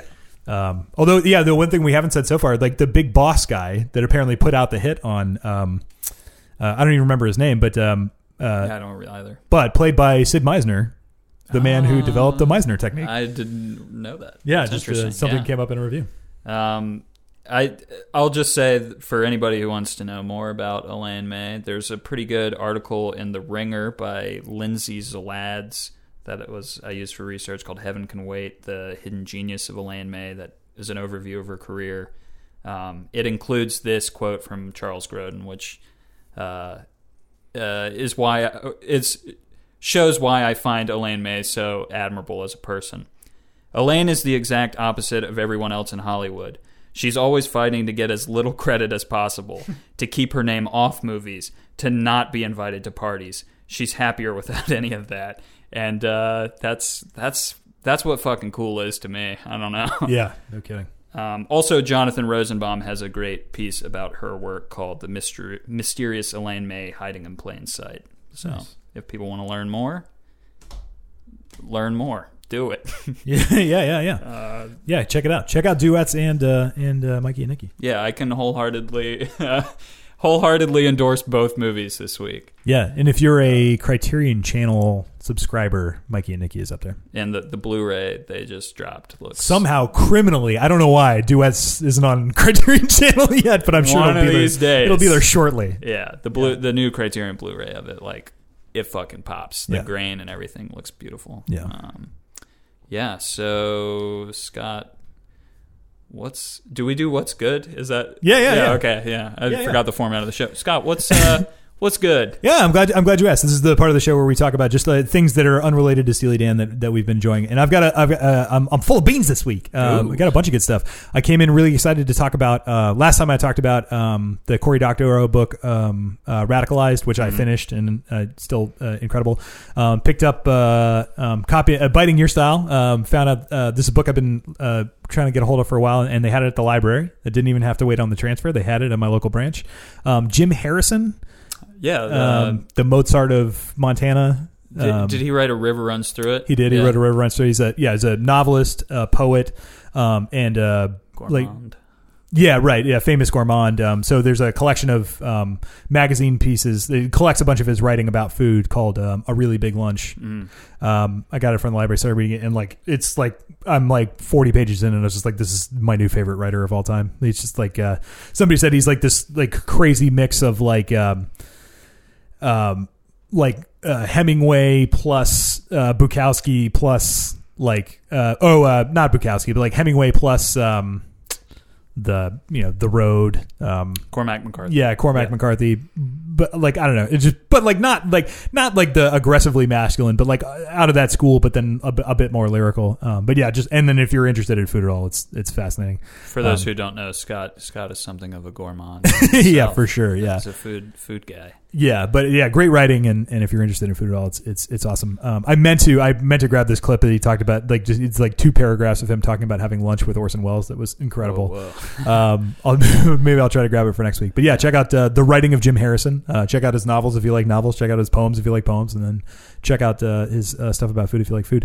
And then I finally made it out to Friday Cheers. For those that don't know, in Richmond, Virginia, they did the city or one of the organizations, the city does this thing called Friday Cheers, where they bring bands to do a concert on Browns Island. It's a beautiful setting, right between the canal and the James River. There's a train track that goes right over the bandstand where the band plays. Awesome place to see a show. I've seen a lot of great shows there. The Budos Band was there on Friday, out of Staten Island, which is always cool. And then opening for them, had never heard them before, but had heard of them, Piranarama. Starring a mutual acquaintance of ours, Reggie Pace, plays trombone with them. But it's like a kind of like a 60s surf rock, but like a big ensemble with like a trombone and a trumpet. Oh, cool. Yeah, and like the front person is this like badass bass player lady, but the guitar player is also like out of central casting. He's like a big dude with long hair, and it's just like very, very, very cool. I mean, like I knew I was gonna love the Budos Band, but like I think Piranha. I don't know the Budos Band. I've heard people say like, oh, they're coming to Friday Cheers. I had no idea who they were. Oh yeah, so it's you know Daptone Records. Sounds familiar. So Daptone is a record label up in Brooklyn, and they, you know, they're like a neo soul R&B record label. Like they had Sharon Jones and the Dap Kings, okay. Charles Bradley, yeah. Lee Childs, you know. So this has been their thing. It's like it was, you know, when they formed, it was like a group of like young guys, musicians that like would find these great soul singers and bring them in. And so like the Sharon Jones and the Dap Kings, Charles Bradley and the Screaming Eagles of Soul, like. It was always the same backing band. It's like the Daptone studio band, and like they, you know, like depending on who they're playing behind, they have these sort of different incarnations. And they also have like at least two that I know of incarnations where it's just them without a singer. There's the Menahan Street Band where they play just sort of like instrumental, like R&B jazz, and then the Budos Band is like they play stuff that it sounds like the soundtrack to like a Sergio Leone movie or something. It's like. It's jazz, but like with like a distorted guitar. It sounds like vaguely southwestern. Okay, that's super cool. Fun. Yeah, and I mean, those guys rule. Like they're such good musicians and like good showmen and stuff. So yeah, great show. But like I think I liked I even liked Piranarama's set a little more, and like not just because one of my buddies is. Yeah, that's cool. I think that's all I got this week. Cool. I'm just waiting again. While we're on the subject. Scott, do you have a question for me? If I did have a question for you, it might be, what's good? I'm going to keep it simple this week. Yeah? Because there's been one thing that has towered above all else. Maybe it says something about where I am in my life. Yeah. Maybe it doesn't. Maybe I'm ready to go out there, fall in love, get into trouble, yeah. Feel my feelings, see what happens. But for whatever reason, I've been drawn to the West Coast vibes of Joni Mitchell's Court and Spark, playing it on repeat over and over. Maybe it's the weather. I don't know. But shout out to Joni Mitchell. I love Joni Mitchell. I don't know if I've spun that record. Oh. I mean, I love, you know, I've listened to the shit out of Blue. And it's a great record. It's got a Steely Dan connection because... heavy guitar contributions from Larry Carlton. Ooh, nice. and probably other LA studio musicians. Very jazz inflected record. Yeah. And I've been spending it front to back. Nice. Basically all week. Like every day I get off work and I'm like, what do I want to listen to? Court and Spark. Cool. Yeah, so if you guys don't know Court and Spark, fucking get on it because it's something else. I will spin it. Yeah, the other one I listen to a lot is Hajira because I love. I think Coyote is my favorite Joni Mitchell song. I haven't heard that one yet. I'm gonna check it out. It's the one that she does on the band Last Waltz. Okay, still haven't seen Last Waltz criminally. Yeah. Well, now apparently right now you need to watch the Bob Dylan one, the new one, Rolling Thunder. Yeah. Cool. Yeah, Joni Mitchell. Shout out to Joni Mitchell. So. What are we doing next week? Well, we're going to continue our march through Can't Buy a Thrill. We're going to go on to track five? Maybe the end of side A? Yeah, that must be right. Yeah. Track five, Only a Fool Would Say That. Mm-hmm. Back to Donald Fagen again. So we'll be talking about that, and we'll be talking about two movies, which we're about to reveal right now. Would you like me to go first? Yeah. So I'm stepping off of my ledge of just like weird schlock. I'm going to do a movie that's a little more well respected. I guess my first movie. Well, no, Robin Hood Prince of Thieves probably weirdly is like certified fresh on Rotten Tomatoes. But this one I'm pretty sure is. So Only a Fool Would Say That. We were talking before the mics. I was just trying to think of like what are like cynical movies, especially like, and then like you said, movies that I would be really excited to go back to. And so one that I have not seen in a bit that I would be, I was glad for an excuse to revisit from 2005 from director Rian Johnson. I think it's his first flick, Brick. Okay, yeah. Cool. Have you seen Brick? I've seen Brick when I was in high school, a long time ago. Cool. And I don't remember it. I remember it being dense at the time, like the dialogue. I think it took... Yep. I think I was behind the curve on the dialogue. So the language nerd in me, that's one of the things I loved about it, is like the super, I mean, it's like very stilted, but like very snappy dialogue. And then it's like a neo-noir set in a high school. Yeah. Looking forward to seeing it again. Yeah. I remember also Joseph Gordon-Levitt's posture in the movie. Very relatable to a hunchback like myself. Nice. My choice is not a movie this time. Ooh, interesting. Breaking away. We originally... I'm glad. The concept was any piece of media. Yeah, yeah. And I had some ideas in mind. I thought about doing some counter-programming and doing something that's kind of a more cheerful look at the world. Yeah. But I might save that for some other time. Yeah. And instead, we're going to do a song this time. Frank Zappa and the Mothers of Invention's Trouble Every Day. Okay, I don't know this one. From Freak Out. Right on. I've really only listened to Hot Rats a lot. Okay, well, Hot Rats fucking rules. Yeah, I'm not a huge Zappa head. When I get in the mood, I can get down with it. But if I'm not in the mood, it's kind of it's too much. But this is, I would say, probably one of his key tracks. And if you want to listen to the whole record, we can discuss that as well. But mainly, Trouble Every Day is what I want to talk about. Cool deal. Yeah. Yeah, I'd love an excuse to dig into Frank Zappa. Yeah. Frank Zappa may be the only more dangerous musical thing that two musical idiots could talk about. Yeah, the only thing that would piss off more people. Yeah, a lot of overlap between Steely Dan and Zappa heads, I think. Yeah, for sure.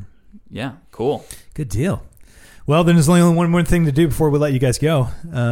Producer Dakota, what did you learn about Steely Dan this week? Oh, sorry, I haven't spoken in a while. I learned that they recorded all their songs in California. Oh, yeah. I also learned that I should make peace with corny music, but also keep an ear out for darkness, apparently.